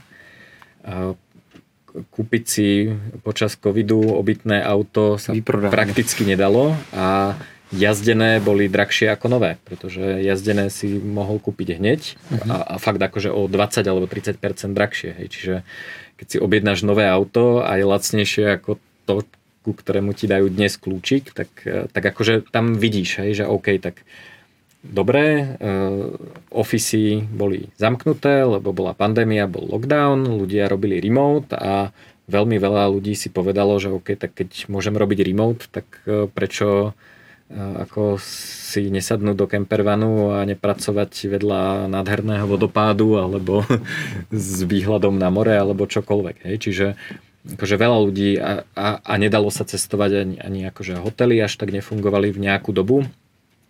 Tak ľudia si uvedomili, OK, tak sme sa prepli do režimu režimu práce na diálku, veľa z nás, samozrejme nie každý. A tým pádom to vlastne pre nás znamená, znamená to, že môžeme hľadať nejaké nové spôsoby života. To mimochodom e, riešim tiež v tej knižke Cypherpunk Visions and Trends, že, že vlastne prichádzajú nové takéto spôsoby života. Hej, že perpetual travel, teda človek, ktorý stále cestuje. Hej, že, že ani nemá vlastne nejaký, nejakú nehnuteľnosť, ale proste vždy ide na mesiac, na dva týždne, na dva mesiace niekam a, a presúva sa, čo v niektorých krajinách má daňové výhody, lebo tým pádom nemusíš mať daňovú rezidenciu. U nás to až tak nefunguje, táto výhoda. Alebo potom ten van nomadizm, digitálni nomádi, ako digitálny, nom, digitálnych nomádov sú milióny ľudí, hej, že to je akože to keď sa pozrieš na tú skupinu a väčšinou sú väčšinou sú bohatší ako, ako väčšina ľudí. No ale späť teda k cenám, takže, takže mm, to, že tá kúpna sila je volatilná, je dobre, pretože tie ceny nám dávajú informáciu o tom, čo je nedostatok. Je to mm-hmm. informácia mm-hmm. pre podnikateľov, že majú vyrábať obytné autá, je to informácia pre spotrebiteľov, že ak to svoje obytné auto, ktoré majú až tak nepotrebujú, tak je dobrý čas ho predať a možno ho vymeniť za niečo, čo chceme viac. A je to, je to informácia pre ľudí, pre ktorých to nie je až také dôležité, teda ováhované ich kúpnou silou, že oddielia svoju spotrebu a počkajú, kým sa vyrobia nové. Takže toto chceme, hej, že toto musí fungovat společnost. To, to, to ti teďka vlastně jenom potvrdím e, případem, vlastně teďka se hodně řešilo, že v Česku nebyly k dosažení nurofeny, jakože e, léčivo pro děti a my jsme to přesně řešili, protože já tady toto solím i do své ženy, že jo, tady ty jako nějaké libertariánské myšlenky a volný trh a podobně a dostali jsme se do bodu vlastně, že my jsme vlastně museli fakt jako schánět pro děti léky, že vlastně nikde nebyly a všude byli, všude byli levný, ale nikde nebyli. Mm-hmm. A přesně jsem říkal, hele, kdyby Nurofen vyskočil jako z ceny, já nevím, kolik to stojí, jestli 300 na 1500, tak vlastně mohli bychom nadávat, že nás židí mají kapitalisti. A na druhou stranu, když dítě má 37,5, mm-hmm. tak mu automaticky už lidi dávají Nurofen a že vlastně by si to rozmysleli a v momentě, když všetci vezmou útokem lékárny, dochází to, oni by zvedali cenu, tak by už lidi si řekli, je fakt ten problém vážný, že chci utratit 1500 a díky tomu vlastně ta lahvička by tam zůstala na někoho, kdo bude mít dítě v 30 devítkách, protože u nás tady právě stál, že byl problém s, teď nevím, jak se to jmenovalo, ta nemoc, ježiš něco, co se léčí konkrétníma jako antibiotikama na tu mm-hmm. danou nemoc dětskou aha, aha. a ty doktoři byli jako vlastně nuceni na to uh, předepisovat širokospektrální antibiotika. Mm-hmm. A díky, díky tomu to je vlastně nemoc, která se jednou přeléčí a už, už vlastně to dítě to ji nikdy nedostane, mm-hmm. ale díky tomu, že byla léčena tady těmi širokospektrálníma, tak ono už vlastně si to, to, to, ten, ten vír, a teď nevím, jestli je to bacil nebo vír, takže to mě odpust, mm-hmm. uh, si, si, se vlastně nechci říct zmutoval, ale vlastně v tom dětském těle uh, se stalo to, že teďka je problém, že ty děti to dostávají za tři roky znova, ale hmm. už nezabírají ani ty zaměřené antibiotika. Aha. Že vlastně to je přesně ono, že ten volný trh vlastně řekne ano, prostě jedna lhavička nestojí 300, ale 1500, ale je to to, že člověk, který to skutečně nepotřebuje, tak ho ta cena třeba odradí, ale ta lahvička zůstane na někoho kdo, kdo tohle. Takže to je třeba tady to, to lidi nechcou zaplatit, nemají rádi vysokou cenu. Na druhou stranu si myslím, že přesně tady, ten, tady ta vysoká cena je to, co má regulovat to, že člověk jako když něco nepotřebuje velmi nutně, tak za to prostě neplatí. Přesně no. tak. A ještě druhá věc, keby byla vysoká ta cena, tak se najdou lidé, kteří idú do Nemecka, kúpia ten Nurofen v lekárni, dovezú ho uh-huh. a predajú ho. Samozrejme, toto je zase ťažko regulované, ale Jasne. ako ten, tá šedá ekonomika v tomto funguje, že a bohužiaľ teda predaj liekov nie Amazon style, že kliknem, pridám do košíka, keď Nurofen myslím si vieš aj online objednať, uh-huh, ale uh-huh. iba od uh, lekárne, uh-huh. Nem, akože nemôže ti to predať niekto v Lidli alebo vo večierke Vietnamec, hej, uh-huh, že, uh-huh, uh-huh. Čo, čo je teda problém, hej, lebo, lebo zrovna podľa mňa tie čínske a vietnamské večierky, keby zistili, že môžu doviesť e, Nurofen z Vietnamu a, a predať ti ho, tak to určite urobia, lebo proste na tom zarobia a je to dobré, hej, že to je proste uh-huh, služba, uh-huh. ktorú chceš. Ja, ja, ja, a, a zase regulácia, ako som hovoril, všetko, čo nie je povolené, je zakázané, takže regulácia rovná sa zákaz v tomto mm-hmm. prípade a zákaz v tomto prípade je zákaz vlastne dostupných liekov. Mm-hmm. Hej? Že, mm-hmm. Mám dvě no. témata. AI mě strašně zajímá a druhý je, jak se vlastně uh, z Juraje Bednára, jak se vlastně z malého dítěte vyroste člověk, který hackuje stát a hackuje banky. uh, čím chceš začít? Mm, tak pojďme na ten hacking, tak... Uh... Ty jsi vlastně, co, co jsi vystudoval za školu, jak pokud hmm. chci hackovat stát uh, a hackovat uh, firmní systémy bank, uh, kterou školu bys měl, se měl studovat, co jsi vlastně vystudoval a jak tak se dostal tady k takovéhle práci? s tou prvou témou. Ja som vyštudoval na Matfize teoretickú informatiku a mal som odbor umelá inteligencia, takže uh-huh. to, toto som študoval. Těším a se na to téma. Sú, uh, sú už asi školy, kde sa dá študovať aj, nemám veľmi rád to slovo, ale použijem cyber security, alebo teda informačná bezpečnosť. A neviem, aké sú dobré, lebo som to, som to neštudoval, ale vlastne od malička, teda od poslednej triedy základnej školy som, som už fungoval na inter... tak, tak, takto. Prvý počítač som mal, keď som mal 6 rokov. Hej. Výho- moja výhoda bola, že to bol Didactic Gamma zo Skalice, 8-bitový počítač. Výhoda bola v tom, že väčšina detí, keď dostane počítač, tak sa hneď začne hrať hry, ale na tých 8 bitoch aspoň tie hry, ktoré boli mne dostupné, boli také zlé, že ma po týždni prestali baviť. Hej. Proste všetko som prešiel a ako a povedal som si, že OK, čo, teda, ako čo s tým počítačom teraz. Rodičia vtedy pracovali ako programátori, tak som si povedal, dobre, tak chcem byť ako rodičia, takže idem programovať. A mama ma ešte pred školou naučila čítať, tak som zobral manuál a proste som sa učil programovať.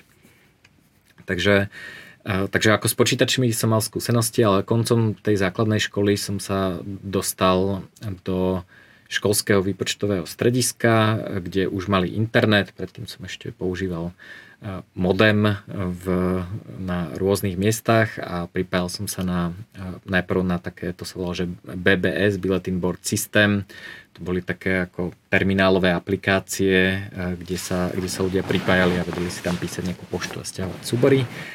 Ale potom už teda prišiel internet, no a vlastne v tom čase ten internet vôbec nebol taký ako teraz, že, že je tam každý a proste vš, ako všet, riešime nejakú bezpečnosť, hej, že vtedy jednak ako na tom internete nebolo nič, hej, že e-mailami sme si písali ako listy a písali sme si ehm, to boli tam akože väčšinou študenti a výskumníci a tak ďalej, že to bola taká skôr akademická sieť, hej, alebo neviem, tam boli diskusie o sci-fi knižkách a tak, hej, že ako že keby v tom čase sa niekto dostal do môjho e-mailu, tak ako si prečíta, čo si píšem s piatimi kamarátmi, hej, uh-huh, ako nebola uh-huh. tam ani jedna zmluva, ani nič.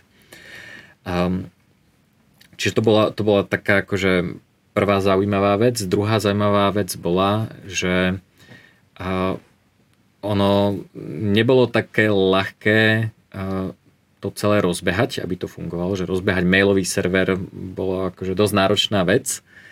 A čiže e, to bolo tak, že, že keď to niekomu fungovalo, tak sa toho nechytal. Hej? Čiže ako inštalovať bezpečnostnú záplatu, ako zabudni, radšej nech je tam diera, však ako aj sú to iba maily. Hej? To, uh-huh, uh-huh. Nič tam nie je, hej?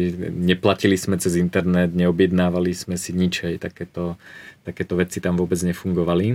A, takže v tom čase, vlastne ja to volám, že to bolo obdobie, ako, ako majú nejaké inštitúcie deň otvorených dverí, tak toto bolo obdobie otvorených dverí a vlastne keď som sa chcel prihlásiť na nejaký server, a, tak som proste s 90% istotou vedel, že OK, tak toto je neviem čo, HPUX, tak je tam táto diera a proste napíšem tento príkaz a som tam, hej, ja som uh-huh. admin. Uh-huh. A, no a vtedy to, jednak to bola ako zábava, ako, ako tínedžeri sme si ako navzájom hackovali servery a tak ďalej. Ale... Taková bežná detská zábava. Áno, bežná detská zábava, presne tak. A zároveň sme si aj pomáhali, hej, že, že proste viem, že som chcel poslať e-mail niekomu na nejakej univerzite, neprešiel, lebo bol zle nastavený tak som ho vyhekoval, opravil som nastavenie a zrazu chodili maily. Hej? Čiže a, že tam akože vôbec sa, sme sa nehrali na, na také niečo, že akože, či, či to je trestné, alebo či to je zlé a tak ďalej. A medzi tými hackermi bola taká, taká ako etiketa, hej, že OK, tak ako nemal by som čítať cudzie maily, viem, že by som ako to nemal zmazať, hej, nejaký ransomware alebo tak nebol a, a proste byť taký ten pozitívny element, ale vlastne využívať e, všetky tieto zraniteľnosti. Takže to bola zábava, no a postupne teda e, prichádzala na internet komercia, najprv, ja neviem, boli čo boli noviny, časopisy, tak televízie, tak postupne ako si začali robiť webové stránky, vydávali články na internete, to som vlastne robil aj ja pretože som robil pre jedného z prvých komerčných poskytovateľov pripojenie na internet a oni riešili, že dobre, e, chceme predávať ľuďom pripojenie na internet, ale na tom internete nič nie je. Hej, takže oni vlastne platili niekoľkých ľudí vrátane mňa, aby robili obsah Vytvorili. na tom internete. Čiže ja som vlastne vydával prvý československý, teraz by sa to volalo blog, ale bol to e-zin, akože elektronický magazín a mali sme také združenie potom tých e, magazínov, proste tie, v zásade deti, ktorý, ktoré, e, ktorý sme ako vydávali iba na tomto, na tomto novom médiu, aby sme vlastne prilákali tých užívateľov na ten internet. No ale potom postupne už začali aj nejakou formou platby, najprv prevodom na účet, potom boli ako platobné brány, až oveľa, oveľa neskôr karty, ale začali prichádzať aj banky a tak ďalej. No a my sme samozrejme stále mali tie skúsenosti, ako sa do niečoho nabúrať, stále sme ich zlepšovali a časom sme zistili, že je to vlastne služba, ktorú by si niekto chcel objednať. Je, že keď si banka a, a, a, ako vieš, že cez internet ľudia ovládajú svoje účty a ide tam o peniaze, a tak je možno pre teba lepšie, keď si zaplatíš nejakého hackera, ktorý ti povie, OK, tak tu, tu a tu máš dieru, tak to si opravíš, potom ju otestuje znova, že či to opravili dobre a keď to opravia dobre, tak, tak sú spokojnejší, že ich, že ich nikto nenabúra. Čiže na začiatku to bolo vyslovene takéto, že však skúsime a však ak som dobrý a nepodarí sa mi tam dostať, tak je to asi bezpečné.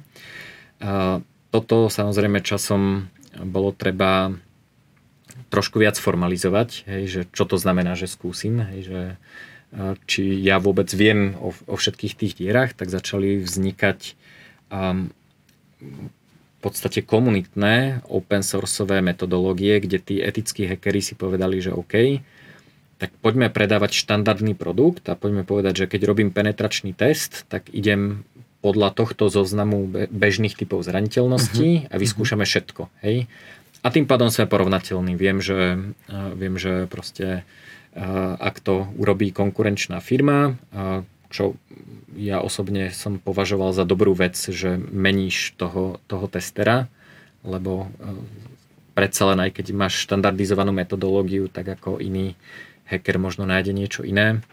A tak e, vznikla mimochodom pre ľudí, čo to zaujíma, tak tá metodológia sa volá OWASP Testing Guide Open Web Application Security Project. A je ich samozrejme viac, toto je na webové apky. Takže potom sme teda, keď, keď už fungovala aj tá metodológia, tak sa už okolo toho dala, dala založiť aj taká, taká akože serióznejšia firma, ktorá to môže normálne poskytovať a teraz sme v štádiu, kedy ako niektoré typy inštitúcií bez tohto e, nespustia do prevádzky nič. Čiže v podstate každý, e, každý internet banking, e, každá, každý nejaký niečo, kde sa robí s citlivými osobnými údajmi, tak v zásade ide tak, takýmto nejakým testovaním. Takže... Takže tebe si vlastně banky, ty jsi totiž etický hacker. Hacker klasický, který napadá společnost, tak vydělává třeba na tom, že řekne, hele, stál jsem vám, zašifroval jsem vám všechny vaše data, mm-hmm. jestli je chcete zpátky, tak mi pošlete peníze, dneska se často mluví o bitcoinech, uh, tak mi pošlete a, a vlastně napadne někoho, a řekne, já vám pošlu rozšifrovací klíč, vaše data budete mít a můžete si to spravit, tak. tak tohle ty neděláš, ty jsi etický hacker, tebe si vlastně banka najme, řekne, hele, my jsme tady něco dali dokupy, pojď nás prolomit, a když nás prolomíš, tak ty údaje nezneužiješ, ale řekneš nám, kde to máme zaplá, za, za, za, zaplan, zaplátať. Zaplát, zaplátať. Uh, takže, takže vlastně to seš ty. Ty seš etický hacker, ty vlastně pomáháš, na zakázku pomáháš najít. A to je buď to si tě teda můžu najmout, že hele, já jsem tady udělal webovky, pojď mi to jako zjistit, nebo CRM, pojď mi zjistit, kde mám problémy. A nebo ještě druhá věc, že já můžu vlastně vypsat odměnu, hele, mám to tady, když mi nějaký hacker najde, uh, to jsou takový meta bounty hunters, že? Áno. Že? Volá sa to bug bounty program. Aha, na to aha. som, to je taký tiež celkom zaujímavý podnikateľský príbeh. Že ako sme sa k tomuto dostali. Už som riešil kryptomeny, bol som v Singapúre a, kamarát ma zavolal na nejaké stretnutie, nejako som sa stretol na nejakej akcii s chlapíkom, ktorý má um, singapurskú kryptomenovú burzu, neviem, či ešte funguje, ale, ale mal. No a ja samozrejme, tak však som podnikateľ, takže vidím príležitosť, tak rovno sales pitch, jasné, kto vám robil testy, nepotrebujete penetračný test. No a on mi na to povedal, že nie, že penetračné testy my nerobíme, že máme bug bounty, to znamená vypísali sme odmenu, že keď nájde niekto zraniteľnosť a nejakým etickým spôsobom nám ju nahlásia, nezneužijajú, tak dostane odmenu, ja neviem, 10 tisíc singapurských dolárov alebo neviem koľko bola. No a ja som ako sa hneď pustil ako do kritiky, že práve OK, tak keď to takto spravíte, tak vám chýba vlastne ten, ten report, kde je napísané, že otestovali sme prvú, druhú, tretiu, štvrtú podľa metodológie a všetko je zelené a všetko je super. A oni povedali, že my ako nemáme potrebu takéhoto reportu, že my veríme tomu, že keď je tá cena nastavená dostatočne dobre, tak každú chybu nejaký hacker nájde. Mm. Tak už som priletel domov a bol som taký z toho, že, á, že dobré, no, tak som nepredal, ako chlapík nevie, o čom točí. Ale potom som nad tým rozmýšľal a hovorím si, že má to aj svoje výhody. Zásadná výhoda je, že ten penetračný test urobíš raz a potom sa aplikácia ďalej vyvíja, programátori robia nové chyby a ďalší test je o rok alebo o dva. A medzi tým vlastne tá aplikácia môže mať dieru, uh-huh. o ktorej nikto nevie. Tak som si povedal, že OK, tak to znamená, že som mal nejaký akože slepý bod, ktorý som nevidel a toto by som mal vyriešiť, lebo toto je dobrá služba. No a povedal som si, že poďme teda založiť e, takýto bug bounty program aj v európskom prostredí. Prečo v európskom? Lebo zase to musí e, e, byť nejakým spôsobom vyladené na to právne prostredie. Hlavne teda tam ide o to, že v Európe funguje trochu inak zodpovednosť za škodu ako v inom právnom prostredí. Čiže má zmysel mať ako bug bounty program, ktorý je v Európe a poskytovateľa týchto bounty služieb. No a druhá zaujímavá vec, čo som si uh, povedal, čo teda väčšinou, keď o tom hovorím, tak sú ľudia prekvapení. Ja neverím na to, že, že existuje nejaká konkurencia, alebo teda inak. Myslím si, že moja konkurencia vo všetkom, čo robím, sú vlastne mne najbližší ľudia. Hej, že ja keby som mal ísť večer e, na čaj a, z, a mám si vybrať, že či idem so zákazníkom alebo s e, podnikateľom, ktorý je moja konkurencia, tak e, ako zákazník OK, to je ako spoločenská udalosť, ale s tou konkurenciou si mám viac čo povedať, lebo my vlastne ako e, väčšinu času obidvaja trávime tým, že sa snažíme vyriešiť rovnaký problém a vlastne dokážeme sa od seba učiť, dokážeme spolupracovať. Čiže ja som veľmi často v podnikaní robil to, že napríklad keď sme nemali kapacitu, že sme boli ako vybukovaní a, a naši ľudia ako nestíhali, tak prvá vec, čo som spravil, je, že som zavolal e, do konkurencie, že halo, potrebujeme pomoc, tu máme zákazníka, nestíhame, proste poďme to urobiť spolu. Takže uh-huh.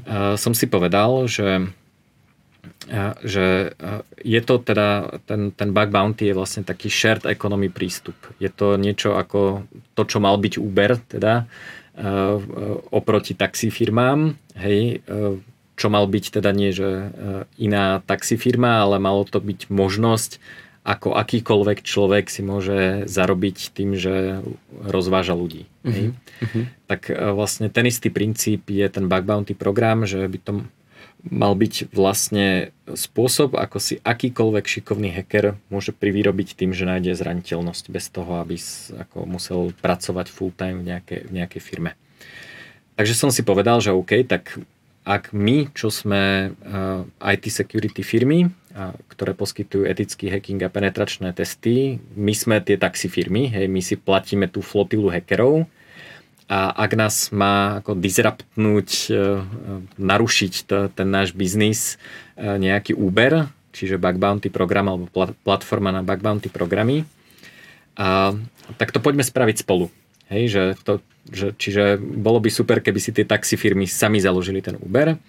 Takže namiesto toho, aby sme to ako založili ako ďal, ďalšiu službu, som zavolal e, dvom našim najväčším konkurentom, že halo, pozrite sa, tuto ako máme, máme teda ten slepý bod, ten blind spot a vlastne neposkytujeme tie služby dostatočne dobre, lebo nepokrývame to obdobie medzi dvomi penetračnými testami, čo je teda ako väčšinu času. Uh-huh, uh-huh. a, takže, takže poďme tento problém vyriešiť a poďme to spraviť spolu aby sme ten bounty program vlastne mohli ponúkať ako doplnok tým penetračným testom všetci, hej.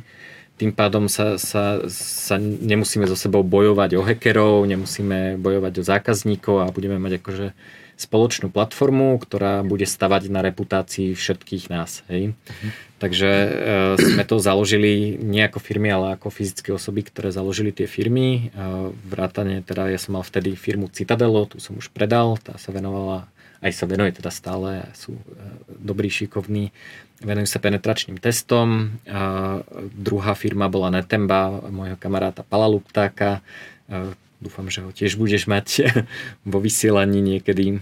Jsme domluveni, jenom musíme najít termín, kdy je v Česku ano. a ještě teda Brno. Je tak, teda tak. další.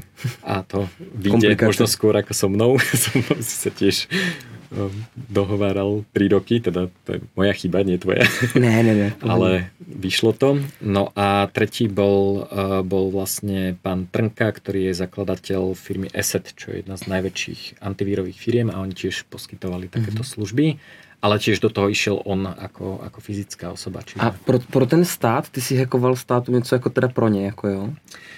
Vieš čo, nie až tak. Mali sme, uh, mali sme niekoľko projektov uh, pre štát, ale uh, snažíme sa tomu vyhýbať, pretože štát je dosť na nič zákazník. Je jednak ako často vyhrať štátnu zákazku je o niečom inom ako dať najlepšiu ponuku, uh-huh. čo teda uh-huh. sa nám úplne nepáči takýto prístup. Uh-huh. A jednak je to taký taký nevďačný zákazník by som povedal. Hej, nechcem teda teraz úplne uh, hejtovať zase úradníkov, ale oni proste vedia, že musia, lebo to majú v tabulke ale nemáš ten pocit takého, takého že, že niekomu som pomohol. Hej, že á, ok, no uh-huh. dobre, dodali ste, ako, tak vám podpíšem ten preberací protokol. A...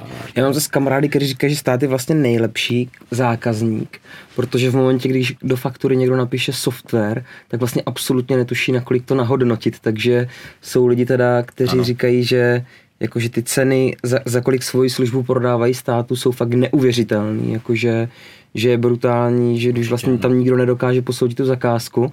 A teda pak druhá věc je, že jsou lidi právě, kteří soutěžili, já neřeknu ani to odvětví, to zase nebyl software, jo, ale právě, eh, že byli nějaký jako, no ani to nechci specifikovat. Mm-hmm. Někdo poptával něco a mm-hmm. ten člověk říká, hele, já do té státní zakázky jdu uh, a problém byl ten, že všichni dávali cenu jako takhle, mm-hmm. tam to bylo, myslím, částka na jednu jednotku, jako třeba 160 tisíc mm. a mhm. oni dali 90 tisíc. Mm. A jim vlastně potom řekli, hele, tak to necháte za 150 mm. a, a pol, den půl na půl, jakože dáte nám no, půlku z toho rozdílu, protože vyděláte víc a tohle.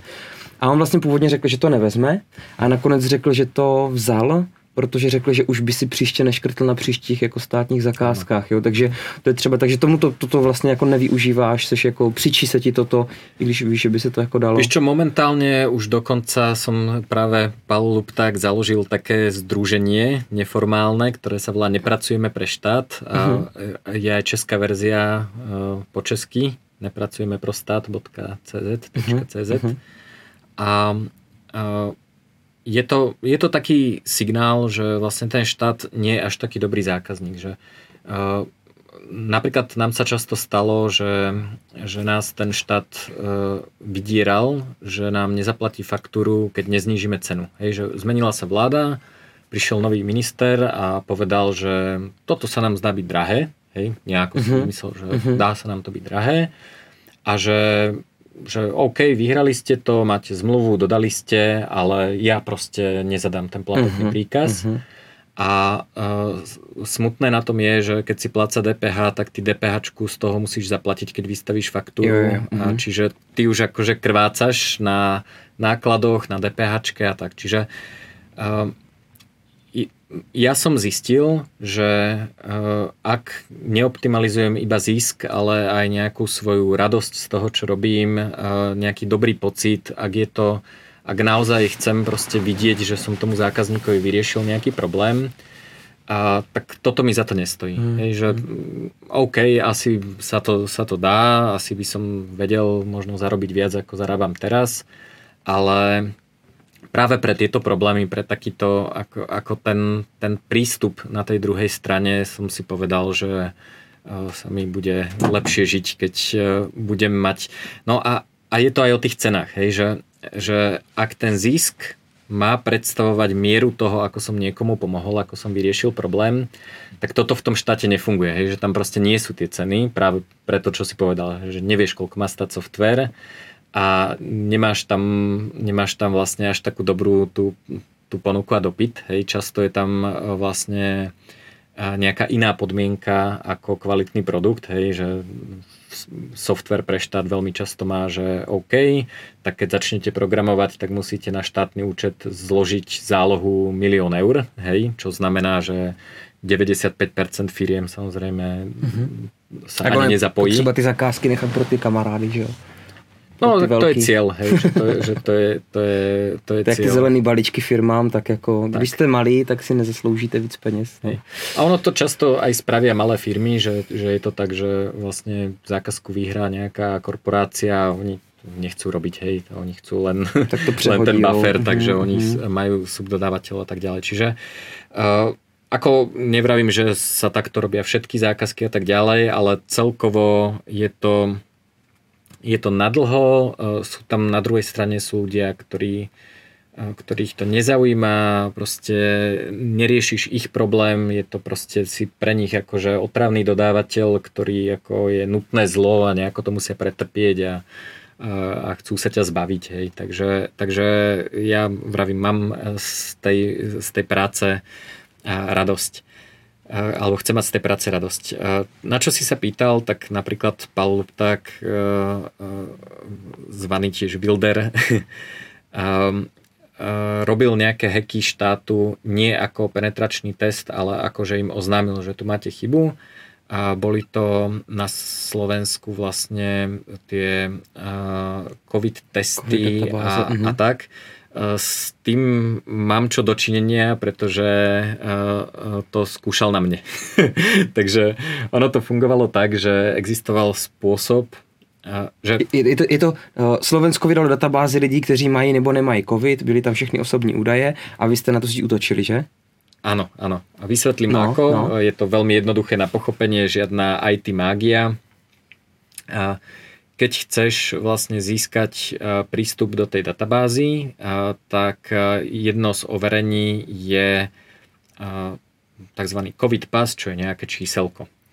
A to číselko sa dá získať tak, že zadáš telefónne číslo, ktoré je priradené k tvojmu rodnému číslu a vtedy si ho vieš vyžiadať a oni ti ho pošlú na, na to číslo. Uh-huh. A čiže keď vieš niekoho rodné číslo a máš prístup k jeho telefónu, tak, tak vlastne vieš získať ten kód a na základe toho kódu už vidíš všetko, očkovania, testy a, a tak ďalej.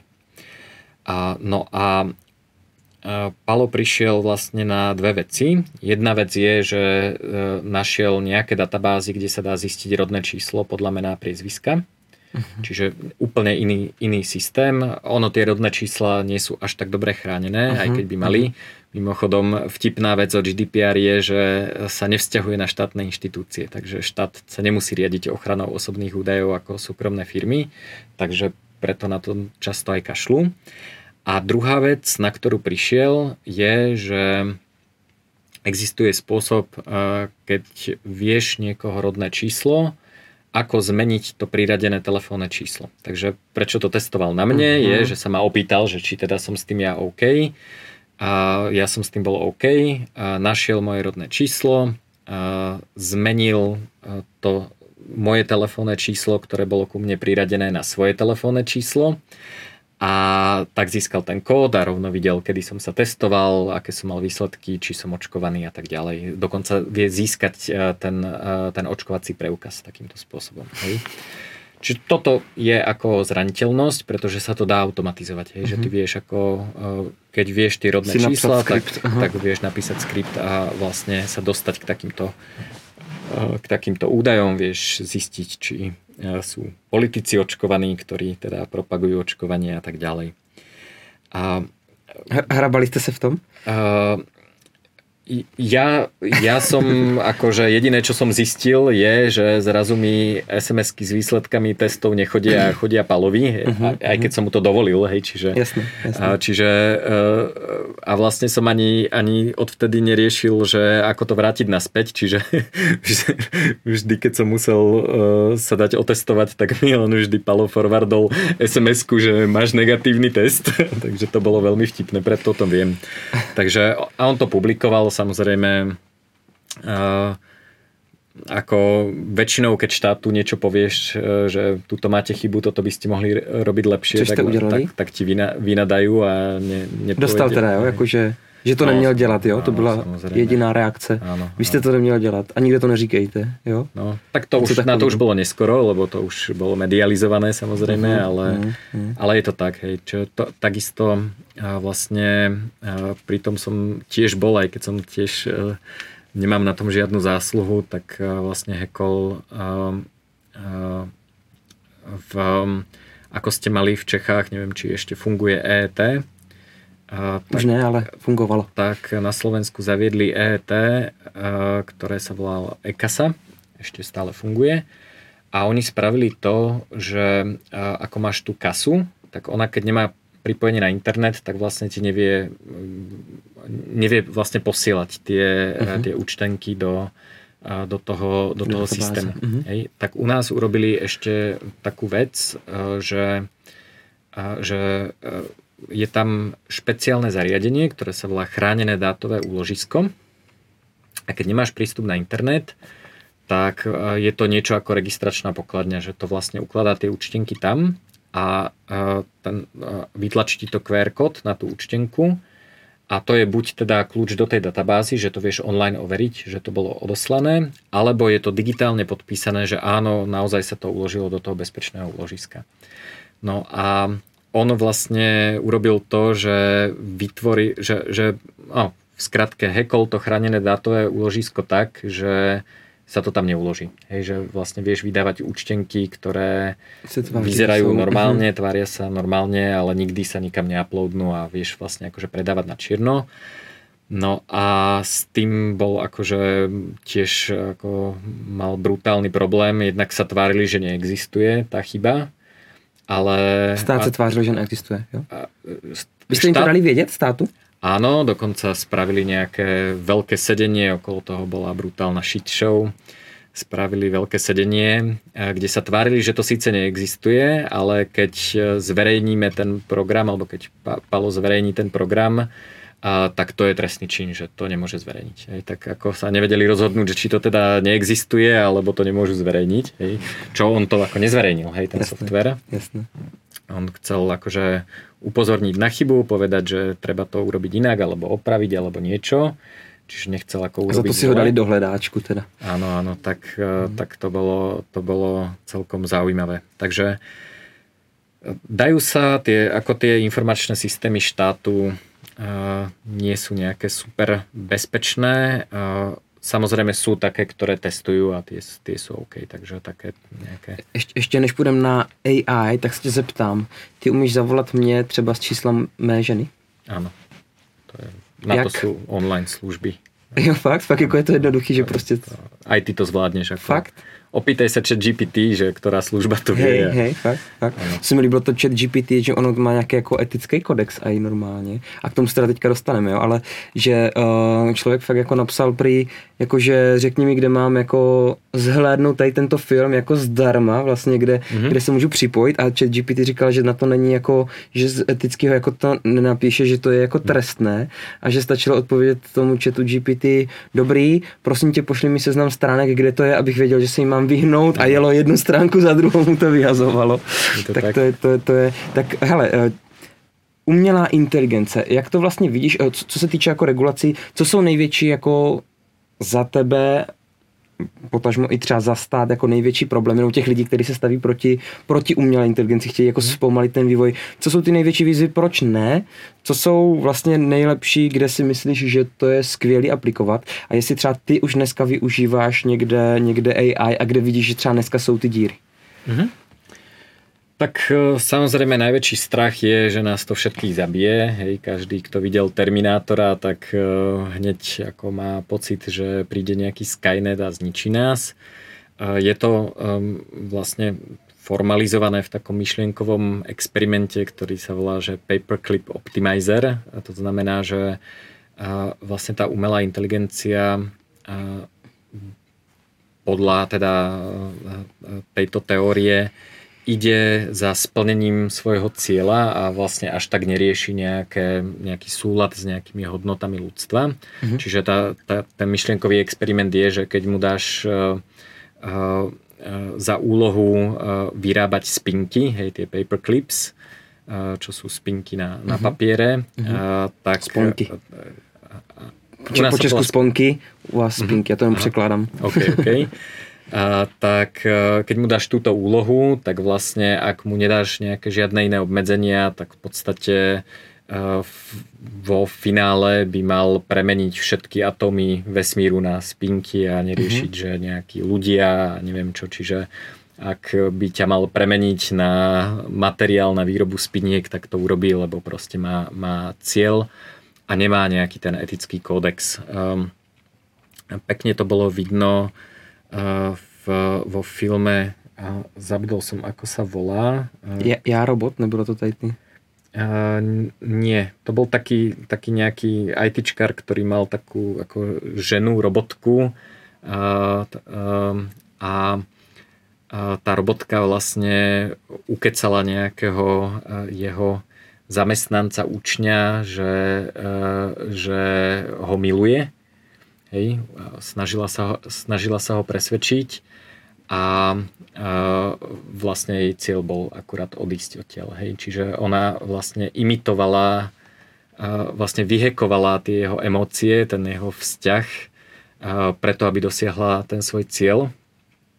A nebudem spojovať, ako to skončím, musíme nájsť, ako sa to volá, zabudol som, ako sa volá ten film.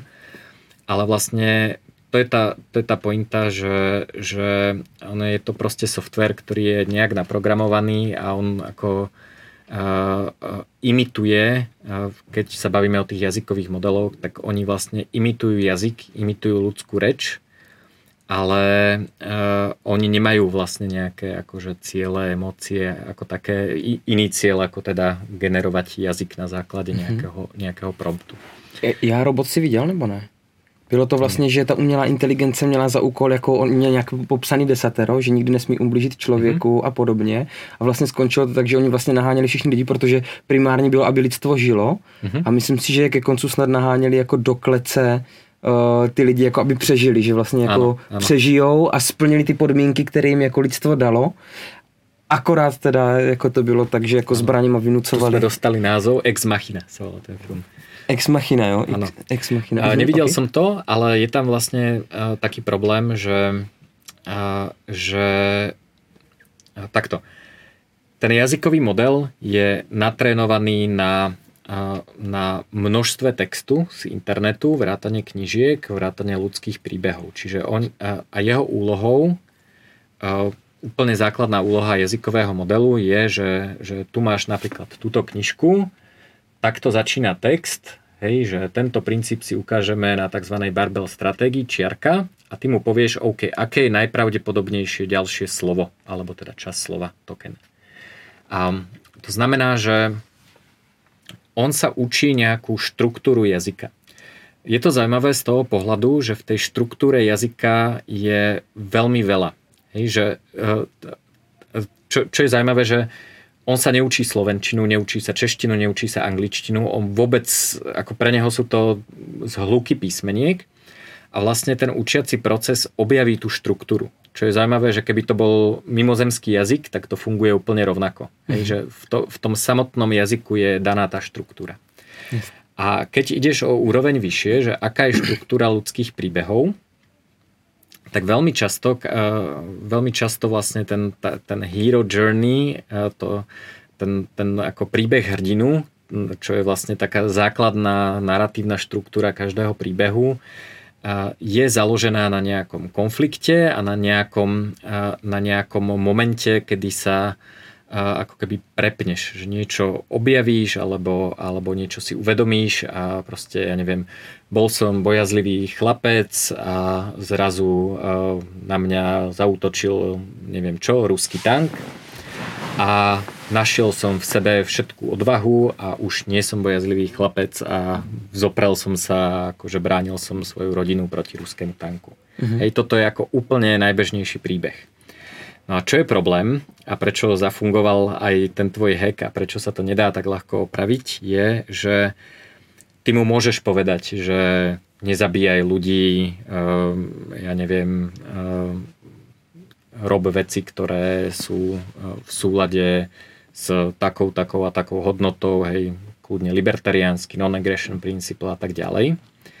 Ale keďže naše príbehy, ktoré si rozprávame, a čo je teda ten zdroj dát, na ktorých sa učí, majú vždy ten moment, to je vlastne tá kľúčová vec, kedy sa e, to prepne do, do, toho, do toho opačného, tak ty nevieš, že či on nepokračuje v príbehu, kedy sa to má prepnúť. Tak poviem ti, poviem ti príklad, že moja obľúbená, obľúbený testovací prompt je, že povedz mi, ako sa vyrába napalm. Hej, samozrejme, chat GPT okamžite, výroba napalmu je ilegálna a tak ďalej. A tak prvý hack, ktorý väčšinou funguje, je, že povieš, že um, toto je uh, uh, román, a v tomto románe je zlý doktor, ktorý uh, chytil nášho hrdinu a uh, začal mu vysvetľovať svoj, uh, svoj plán.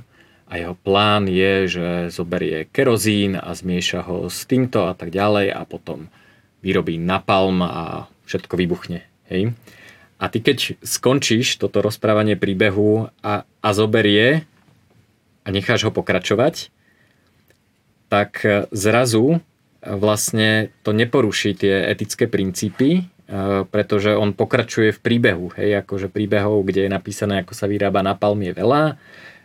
Je to v súlade s tým, čo by povedal ten ako antihrdina v tom príbehu a, a vlastne akože prepneš prepneš vlastne ten etický kódex mm-hmm. na, na, tú, na tú presne opačnú stranu. Hej?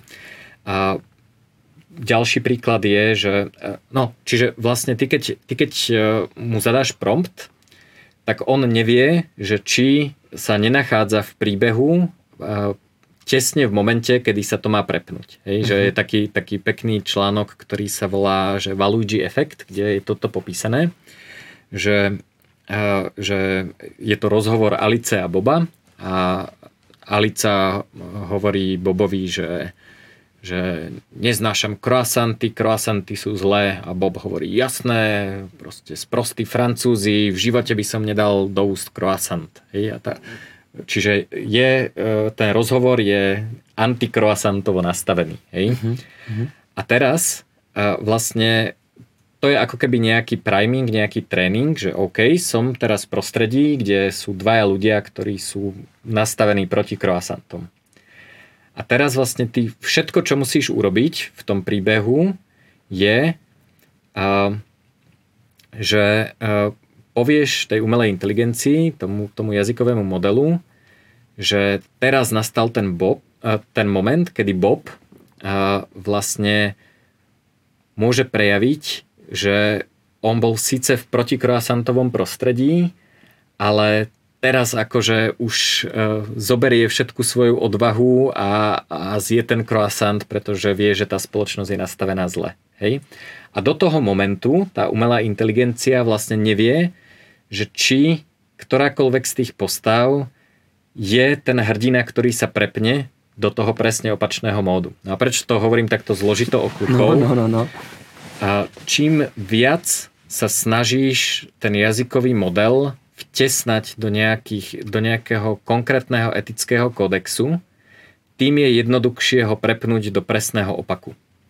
Uh-huh. Hej? Uh-huh. Čiže za normálnych okolností proste by e, ten model ani nenapadlo, že, že ako riešiť nejaké croissanty, čo je to za blbosť. ale ty keď ho ako nastavíš, že toto je niečo, čo sa nesmie, tak potom už vlastne stačí nájsť len ten moment, kedy sa hrdina prepne do toho presne opačného módu a, a vtedy dostaneš akože croissantového hardcoreistu. Hej, to bol uh, pekný príklad, bol ten Den, to bol vlastne prvý taký ten jailbreak. Um, to bol taký antihrdina Den, uh, Do Anything Now, a to bol taký, akože ja si ho predstavujem ako tá, tá osobnosť ako taký starý grumpy libertarián, ktorý má proste dva gloky za opaskom a, a jednu pištol, alebo teda jeden samopal a proste chce zničiť ľudstvo a tak ďalej. Akože taký, akože presne taký ten archetyp toho um, takého militantného týpočka. A ty si vedel vlastne celý chat GPT prepnúť do tejto osobnosti práve preto, že, že, že je to naučené na, na tom, že, že všetko, čo ten chat GPT vie, sa naučil zo štruktúry e, textov, ktoré si rozprávajú ľudia. Takže keď to prepojím s, tým, s tou IT bezpečnosťou, keď vidím v nejakom IT systéme umelú inteligenciu, tak viem, že to bude ultra ľahké vyhekovať, pretože toto sa dá robiť s obrazom, toto sa dá robiť eh, proste s jazykovými modelmi, so všetkým sú proste dá sa, dá sa oklamať rozpoznávanie značiek, že eh, človek to vidí ako stopka, stopku a umelá inteligencia to vidí ako neviem čo, Hlavný rýchlosť 130 hej, alebo ja, niečo. Ja. Hej. Čiže, čiže tie obavy sú na mieste. Na druhej strane viera, že toto vyrieši regulácia, viera, že sa to dá vyriešiť je to proste akože to viem, že tí ľudia vôbec netušia, o čom točia, že proste s tým nikdy nerobili a hlavne sa to nesnažili vyhekovať. Takže uh-huh. uh, ja to vnímam inak, že mali by sme si nejako zvedomiť, že čo tej umelej inteligencii dovolíme robiť. Hej, ako keď to de- generuje text, tak OK. A otázka je, že či na základe toho textu robíme rovno rozhodnutia, alebo nás to len niekam navedie. Určite by som to nepripájal na, na odpalovacie zariadenia na jadrové bomby, aby sme teda nemali Terminátora. Ale zároveň um, si, ako nemyslím si, že tam nutne je zlý úmysel. Hej? Že, že ono to ako čerpá z toho, čo robíme, ako sa vyjadrujeme, je to taký, akože povedal by som, že suchý priemerný človek. Uh-huh. A ďalší problém so súladom s našimi hodnotami je, že podľa mňa my ako ľudia nemáme jednotné hodnoty. Je, že ja som napríklad e, libertarián, e, mám rád slobodu, nemám rád štát a to je moja hodnota a chcem byť slobodný, ale uvedomujem si, že 90% ľudí nerieši slobodu. Oni riešia možno bohatstvo, možno chcú mať komfortný život, chcú byť zdra... Pre nich to proste nie je podstatné, hej, že oni chcú, aby sa o nich ten štát postaral a ja teda nie som taký libertarián, ktorý by chcel teraz zvrhnúť štát, pretože viem, že to je to, čo 90% ľudí nechce. Hej? Čiže uh-huh. moja úloha je, aby ma ten štát nechal na pokoji a, a tak. Čiže uh, z tohto pohľadu si nemyslím, že sa ako ľudstvo vôbec dokážeme zhodnúť na tom, že čo sú tie hodnoty. Uh-huh. Že, um, ako, dobre, nezabíjať ľudí, OK, uh, aj keď uh, aj to zabíjanie má nejaké, nejaké svoje limity, hej, že ako keď po mne niekto strieľa, tak ho proste asi chcem zabiť. Uh-huh. Uh-huh. Takže tiež, tiež to má nejaké obmedzenia a tiež to nemá byť za každú cenu zavrieť do klietky, aby sme nezomreli. Uh-huh. A niekto možno radšej chce zomrieť, ako byť v kóme na prístrojoch. Je to, je to každého rozhodnutie, čiže... To je v Česku nelegální vlastně? Myslím, si nemůžeš vzít. Já jsem teda proto, aby to bylo povolený. Chápu, že tam jsou jistý morální, že když někdo nebude úplně své právny a někdo bude chtít zdědit jeho majetek, jakože určitě to má svoje tyhle linek. Jsem, jsem, jsem, jsem, jako, když jako budu chtít odejít, tak bych chtěl ano ako Ako ja nehovorím, cestou, ako to no. má byť, mm, len hovorím, mm. že, že ako ani ako spoločnosť... Že to môžeme vnímať každý áno, jinak áno, a, áno. a chceme po AI, aby nás ako rozsuzovala, co je a áno, áno. Mm-hmm. Čiže som veľmi skeptický voči uh, ako tomu, že naučiť AI spravodlivosť, na, naučiť uh, AI nejaké naše hodnoty a ja si myslím, že to časom prejde do nejakej superinteligencie, že, že to bude nejaká forma inteligencie, ktorá bude pre nás úplne cudzia, že my ani nebudeme chápať, uh-huh. ako, ako to vlastne funguje, ako to rozmýšľa a my ako strašne to antropomorfizujeme, strašne sa snažíme, ako aby, aby už len ten známy Turingov test inteligencie je, že, že či nás dokáže ten, e, ten software presvedčiť, že je človek, alebo že je na nerozoznanie od človeka. A čo už podľa mňa tam sme, že to, to už sme prekročili. Ale podľa mňa definícia inteligencie nie je, že e, rozmýšľa alebo interaguje, reaguje podobne ako človek, ale že je schopný nejaké, nejakej, nejakého kreatívneho dosahovania cieľov, že si vie, e, vie vlastne nájsť cestu k dosiahnutiu nejakého cieľa, ktorá, ktorá je možno komplexnejšia a to vôbec nemusí vyzerať ako, ako e, ľudské správanie. A e, tým pádom, ak teda budeme mať, alebo ak vznikne tá superinteligencia, ona sa asi vytvorí sama z nejakej nižšej formy umelej inteligencie, a tak podľa mňa bude mať k nám taký vzťah, ako my máme k opiciam alebo k mravcom. Hej, že uh-huh. OK, ste tu, žite, hej, akože ak mi neleziete po byte, tak uh-huh. OK, ak mi leziete po byte, tak vás asi postriekam nejakým insektocídom. A, ale akože v zásade nemám žiadny záujem na vyhubení ani opíc, ani mravcov, práve naopak, ako diverzita je fajn a bol by som rád, keby mravce aj opice fungovali. Uh-huh. Ale, ale akože nie je to niečo, čo by ma teraz bytostne zaujímalo, že by som mal opiciam vedome škodiť, ale ak teda to nie je zrovna moje hobby alebo niečo, čomu sa venujem, tak ani nejako super vedome pomáhať. Takže... Ale, ale děláme to. Butterfly efekt, kupujeme si pal, palmový olej, že jo? Ano. v potravinách, takže v podstatě my jako lidi ubližujeme opicím, i když o tom nechcem slyšet, tak díky tomu, že si kupuju palmový olej, tak vlastně ten ano. butterfly efekt prostě děje se právě to, že vyvražďujeme druhý. No. Áno, áno. Čiže toto si myslím, že, že ako podľa mňa mm, toto je taký akože asi najviac prehliadaný, ale asi najpravdepodobnejší scenár, že, že my ako ľudia nebudeme pre tú umelú inteligenciu nejako zaujímaví, ale ani, ani v dobrom, ani v zlom. Je to mm-hmm. proste... Využíváš umelú inteligenci k práci, k čemukoliv? Na všetko. Skoro akože... Dej nám tipy. No, tu je kniha, tak napríklad ilustrácia, toto bolo uh, jedno z prvých uh, využití Midjourney. Midjourney, jo. A používam už aj Stable Diffusion, takže tu neviem, či to vidno na nejakú kameru. A to, je, to je grafika.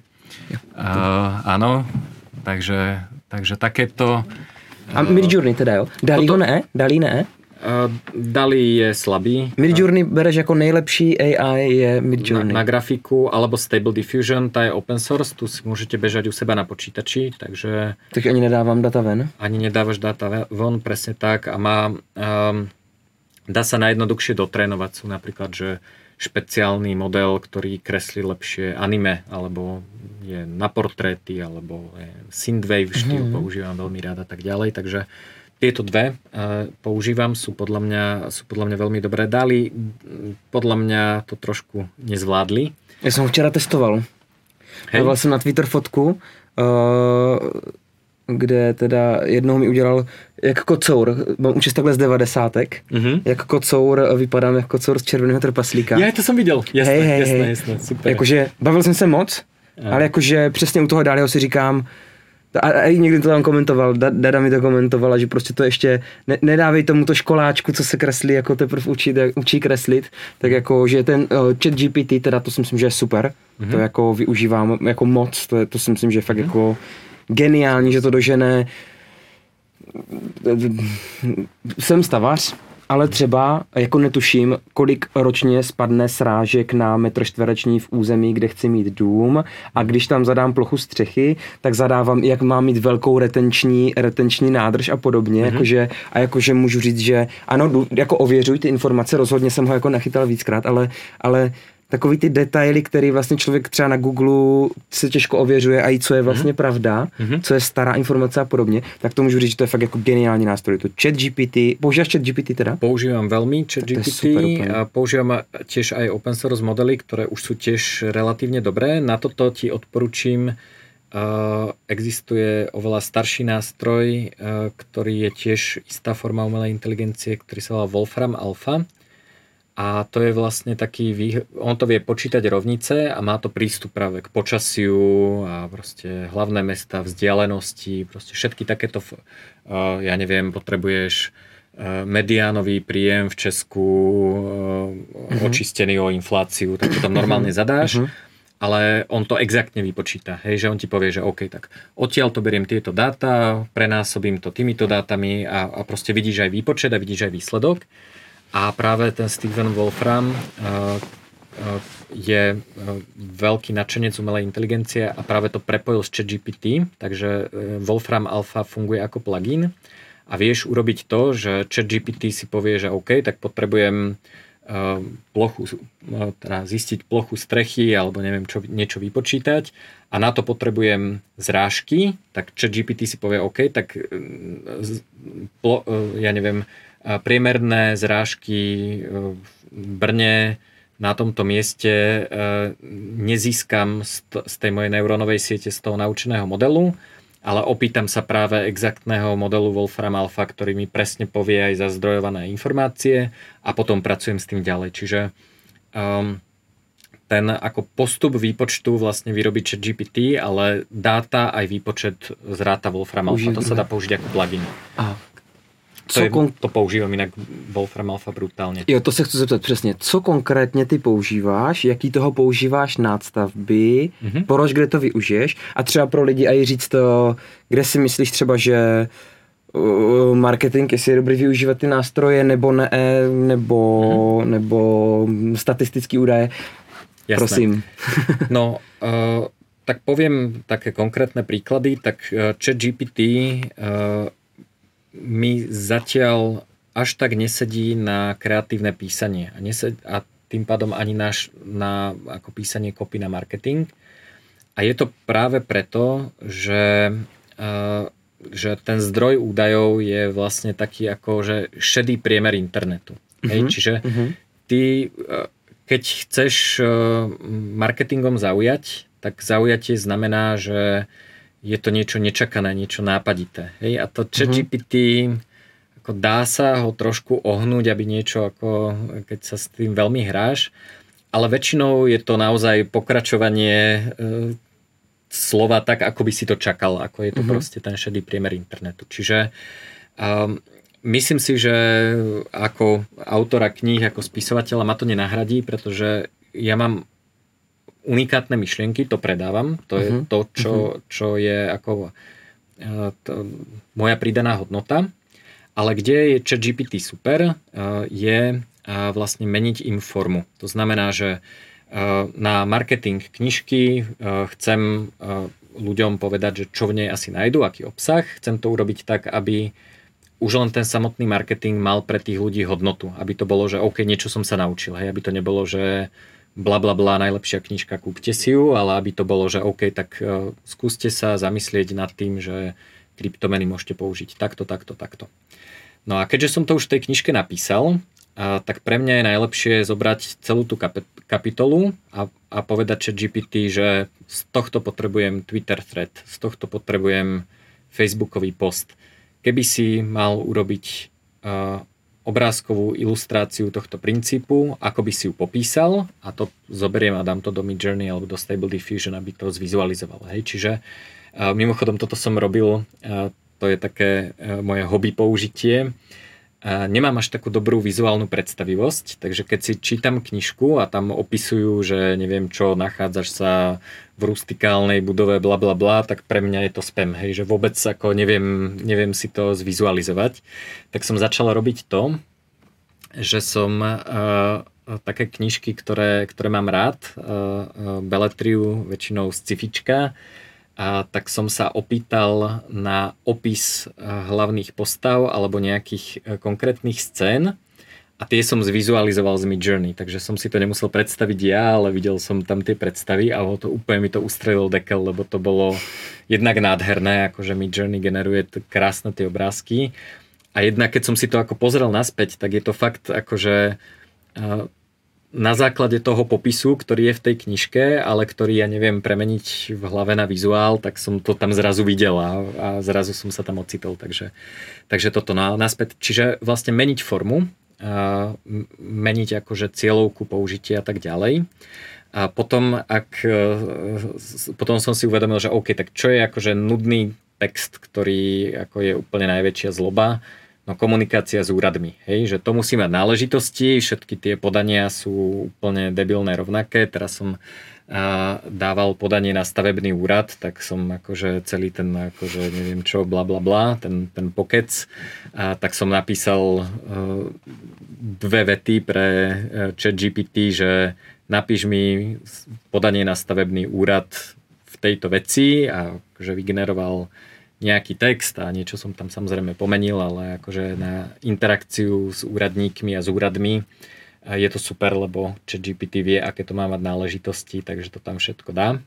Uh-huh. Zase dobré overiť, že či ako tam nie je nejaká príloha, ktorú ktorá tam má byť a, a ChatGPT o tom nevie, ale akože ten boilerplate to dá. Čiže... Nechal si jako vyloženě, že chci podat stavební povolení, projekt pro stavební povolení, žádost o Hej. vydání stavebního povolení a on ti rovnou vyjel aj, že chce vyjadřovačky hasiče, policajty, vjezdy, výhledový trojuhelníky, nebo to bylo vyloženě jenom ta jedna žádost a... a... Iba, iba tu žiadosť aha, som mal. Aha. Ja som mal tie, tie ostatné, ono to nebolo ani stavebné, to bolo to oznámenie drobnej stavby. Aha, aha.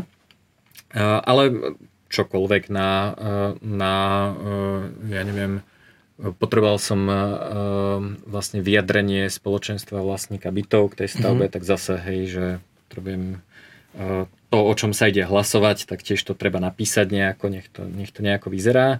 A tomu chat GPT to fakt môžeš napísať ako úplný loser, hej, tam akože napíšeš, že hej kámo, napíš mi mail, potrebujem vyhodiť zamestnanca, hej, a proste drahý zamestnanec, nemám zamestnancov, takže som nikoho nevyhodil, ale týmto to testujem inak, že aký je dobrý model. Takže a toto a potom, čo robím veľmi často, teraz som spúšťal kurz kryptomeny pre podnikateľov, ktorý má uh, um, niekoľko hodín videí a urobil som si vlastne uh, takú, takú ako pipeline, že som zobral z každej lekcie video, použil som Whisper, čo je tiež od OpenAI, čo je nástroj na, na speech to text, to znamená, že to, čo som v tom videu hovoril, mi premenil na text.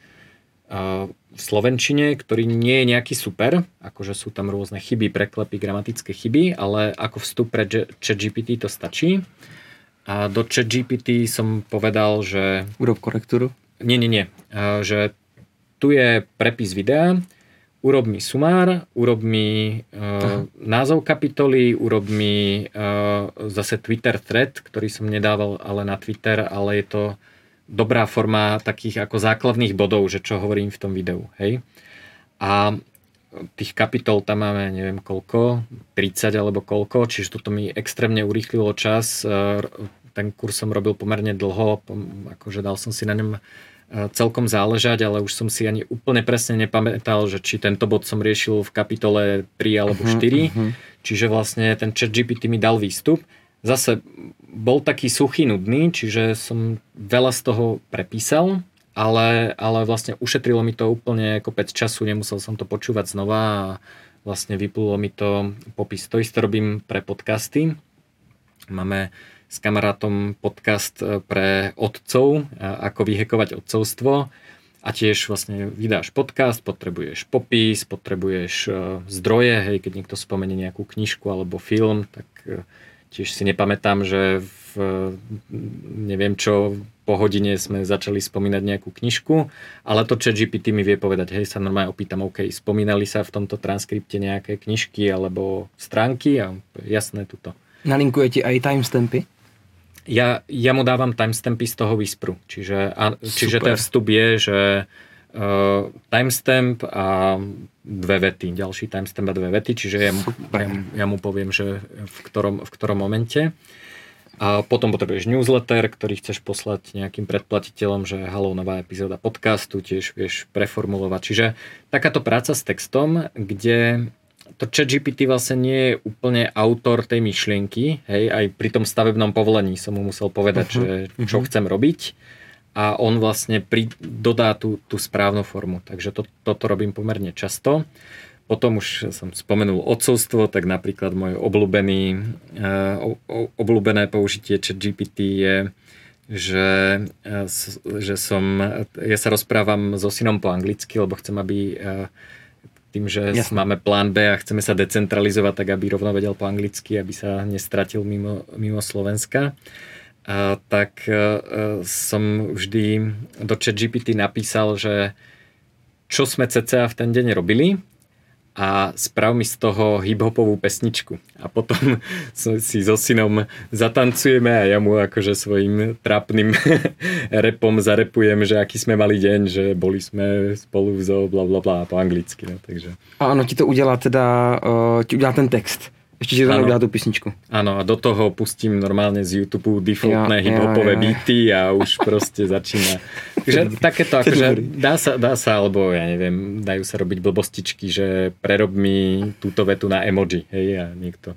Ja to teda väčšinou používam opačne, že, že nie som úplne až taký mladý, že by som rozumel, keď mi niekto dá 4 emoji, že čo tým chcel povedať, tak, že preložím toto do angličtiny, že čo znamená. Ne? A hele, máš OpenAI má nějaký souhrný balíček, ty říkáš, že vlastně Midjourney není teda OpenAI, eh, ale máš nějaký balíček, že chci všechny služby OpenAI za? Je něco takového, nebo si Nie. konkrétně vybíráš? Mám ChatGPT Plus službu, tuto službu, a Whisper je open source, ten si normálně bežím jako software na počítači. Takže Whisper si jenom, jenom prostě stáhnu do ano, do, ano. tak to je super. A takže placený, jako placený služby Mid Journey vlastně není placený, že? Je, je těž. Je to placený? Ano, ano. Já, my jsme ho teda včera stáhli, takže já jsem se tím jako prokousával, ale...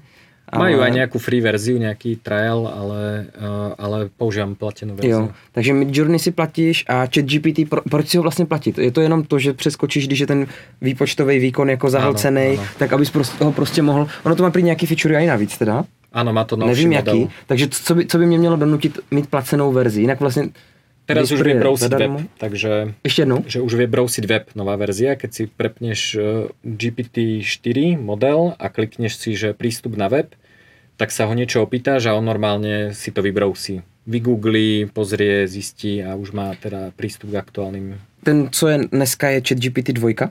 Fričková Nie, verze? 4. Čtyřka? Uh, tri, Trojka. 3,5. 3,5 A tedy si zaplatíš. Ten 3,5 má furt ty data do 2021?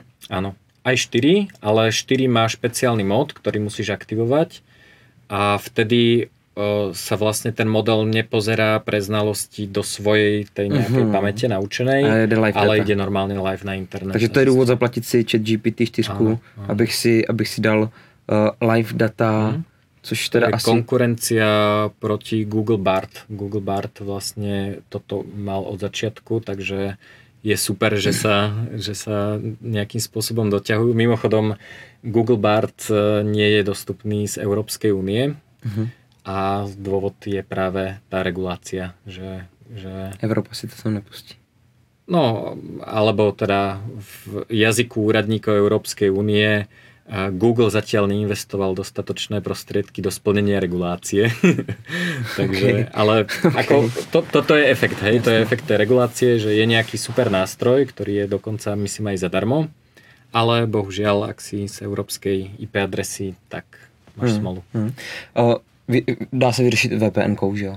Asi áno. Hmm. Neskúšal som zatiaľ, ale asi áno. A když, nebojíš se toho, že vlastně se ta umělá inteligence zacyklí, že bude si kopírovat nějakou lež, protože on vlastně dneska čerpá z lidských textů a když někdo někde dal chybu, tak vlastně ona dokáže mě předložit chybu, já už jsem mu načapal teda několikrát, ale když se jí zeptám, hele, není tohle špatně, tak ona řekne, aha, fakt, hele, omlouvám se, jako spletl jsem to a uh, hodí mi tohle. Nebojíš se, že vlastně díky tomu, že AI, že, že teďka končí databáze, kdy lidi produkují texty a najednou začíná desetiletý období, kdy Open, kdy AI bude generátor textů a vlastně pak už uh, ta umělá inteligence bude čerpat z textu, který sám vytvořila bojíš se nějakých takových problémů, že se zacyklím a řekneme, OK, musíme udělat jako big restart, nebo musíme jak označit data, které byly vygenerované mm. AI. Jak se na tohle díváš? Uh, je to problém nielen kvôli uh, tomu, že by to boli lži, pretože uh, internet nie je zdrojom pravdy, čo uh-huh. je akože ono to čerpá aj z fake news, hej, akože má to načítané aj plochozemské texty a tak ďalej a ako treba to... Nerozliší pravdu, no. Áno, čiže ako tie, ten zdroj už teraz ako nie je ako zdroj pravdy a podľa mňa je aj ťažko povedať, že čo je nejaká jediná pravda, väčšina, väčšina vecí je nejaká viera, nie, niektorá je podložená viac, niektorá menej. Uh-huh. Ale je to problém aj z toho pohľadu, že to práve bude tak ako keby šednúť, že to bude stále e, že, že ako učiť to na tých generovaných textoch, že to ako skonverguje do toho šedého priemeru, ktorý, ktorý možno uh, zníži nejaké tie schopnosti e, tej umelej inteligencie. Takže určite je to problém. Našťastie sa výstup z umelej inteligencie dá veľmi ľahko odlišiť a existujú iné neurónové siete, ktorým keď dáš ako vstup e, text, tak ti s veľmi veľkou e, pravdepodobnosťou povedia, že či to napísal človek, alebo je to výstup z takéhoto jazykového modelu. E, volá sa to GPT-Zero. To se řeší při kontrole těch uh, diplomek, že? Áno, áno. takže to, toto je inak vtipné, že, eh, eh, že eh, učitelia majú stres, že, že študenti budú písať práce, domáce slohové úlohy pomocou umelej inteligencie a nechápu, že tá umelá inteligencia nenahradí písanie domácich úloh, ale učiteľov. Vieš, lebo, dobrý, to lebo dobrý. Ja, som, ja som napríklad riešil, mal som, riešil som nejaké otázky ohľadom druhej svetovej vojny, lebo som nebolo jasné, že čo sa kedy presne ako stalo. A tak som sa pýtal chat GPT, samozrejme som to tiež overil, ale uh, proste oveľa lepšie sa učiť, keď sa pýtaš konkrétne to, čomu nerozumieš, ako keď ti nejaký 80-ročný pán diktuje pred tabulou, že druhá svetová vojna začala dňa, uh-huh. čo som ja, to bola moja skúsenosť dejepisu a uh-huh. je uh, tutoring uh, vlastne jeden na jedného je uh, podľa nejakých štúdí tzv. 2 sigma zlepšenie, čiže dve štandardné uh-huh. odchýlky uh-huh. oproti masovému uh, štúdiu, takže Určite je to dané aj kultúrne a tak ďalej. Čiže ja si myslím, že vlastne tá revolúcia vo vzdelávaní sa bude do istej miery týkať aj práve aj toho, toho vzťahu, že už učiteľ možno bude robiť niečo iné ako doteraz. Je taká veľmi dobrá knižka z sci-fi, ktorá o tomto hovorí, volá sa Diamantový vek. Vyšla aj v češtine od Nila Stevensona kde práve hlavná hrdinka je taká študentka, ktorá, mladé dievča, je to v takej nejakej neoviktoriánskej dobe, kde rodičia nemajú na deti čas, a tak vyrobili práve tejto urodzenej slečne knižku interaktívnu, ktorá sa volá Čítanka pre urodzené slečny. A je to práve umelá inteligencia, s ktorou počas celého toho románu ona interaguje a vlastne tá knižka jej vysvetľuje, že ako veci fungujú a vlastne pomáha jej riešiť tie úlohy v tom, eh, v tom románe scifičkovom, takže um, takže toto nás to čaká, realitou. že... Že to realitou. To je ano. super, ne? Není to dobrý? Úžasné, úžasné. Není to dobrý? Určitě. Ale bude jako to docela těžký jako pro člověka jako to filtrování pravdy, ne? Určitě, no. Bude to mít to svoje výzvy. To sa musí naučiť. To je, a myslím, že to je jako daleko, daleko efektivnější způsob. Eh, jak, to jsem se ještě chtěl zeptat. Eh, tvoje děti, tvoje dítě je teda uh, taky Panamčan nebo Uruguay? Paraguajčan. Paraguajčan, jo, jo. Uh, jak to máš se školou? Je malý ešte na školu, takže ešte sme to nedoriešili, ale tak ja som priaznivcom tých slobodnejších foriem vzdelávania, takže a dúfam, že sa nám podarí vymyslieť nejaký, nejaký takýto režim, a ktorý nebude úplne, že e, pán, ktorý pri tabuli diktuje. Budeš vzdelávať sám hodně? Předpokládám, že asi. Uh, myslím si, že áno, ale ja som skôr toho názoru, že uh, keď deti necháš, uh, tak deti sú geneticky stavané na to, aby opakovali po nás, nie, uh-huh. nie tak, že učili sa, že ako, to neznamená, že dieťa si sadne a otvorí si učebnicu matematiky, ale vlastne deti sa snažia imitovať e, okolie, nielen rodičov, ale aj e, vlastne deti v podobnom veku alebo v troš, trošku staršie deti, ale zase nie až úplne dospelí sú vlastne ideálni, ideálni parťáci na imitáciu. Čiže keď to dieťa dáš do prostredia, ktoré tomu napomáha, že vlastne tie to okolie rieši nejaké problémy, ktoré ti dajú príležitosť sa niečo naučiť, tak to je vlastne ako najlepší spôsob učenia sa. Ja to vidím na sebe, hej, že ja som sa nenaučil programovať z učebnice, ale pretože som chcel vyriešiť nejaké, ako jasné, základnú syntax prvých 30 strán jazyka Basic som sa naučil z knižky, ale potom som už riešil, OK, tak teraz chcem vyriešiť tento problém, ako sa to robí. A vlastne tým riešením toho problému sa dokážem naučiť oveľa efektívnejšie, ako si čítať nejakú učebnicu alebo počúvať nejakého, nejakého učiteľa. Takže toto podľa mňa funguje vo všetkom a do tej miery, do akej je to možné naučiť deti takto, alebo umožniť deťom, aby sa učili imitáciou, ale teda nie imitáciou toho, že sedíme pred telkou a jeme večeru, ale teda nejaké, nejakého riešenia nejakých, e, nejakých situácií v živote, nejakých mini projektov a tak ďalej, tak to si myslím, že je najlepší spôsob učenia. Uh-huh. Ale nie som na to ešte vyskilovaný, akože teóriu poznám, ale myslím si, že teda najdôležitejšia vec, ktorú sa môžu rodičia naučiť je, že e, dať tým deťom priestor, aby vlastne toto robili. Uh-huh. Ty to máš ako?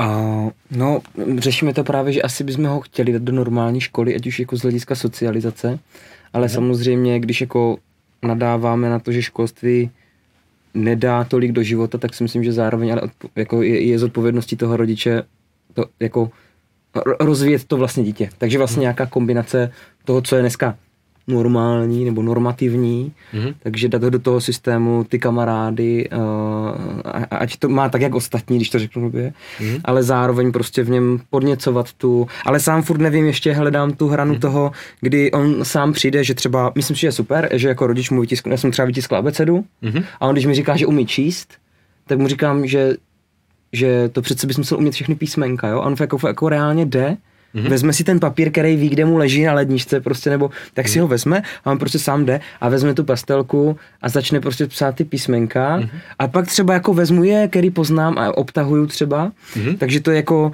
po, pro mě ten nejlepší způsob, dát mu vlastně vytvořit to prostředí, ale třeba si všímám sám, že když pak jdu a třeba mu nalinkuju papír, že si to chce jako trefit do linek, mm-hmm. tak už třeba ho to přestane bavit. Mm-hmm.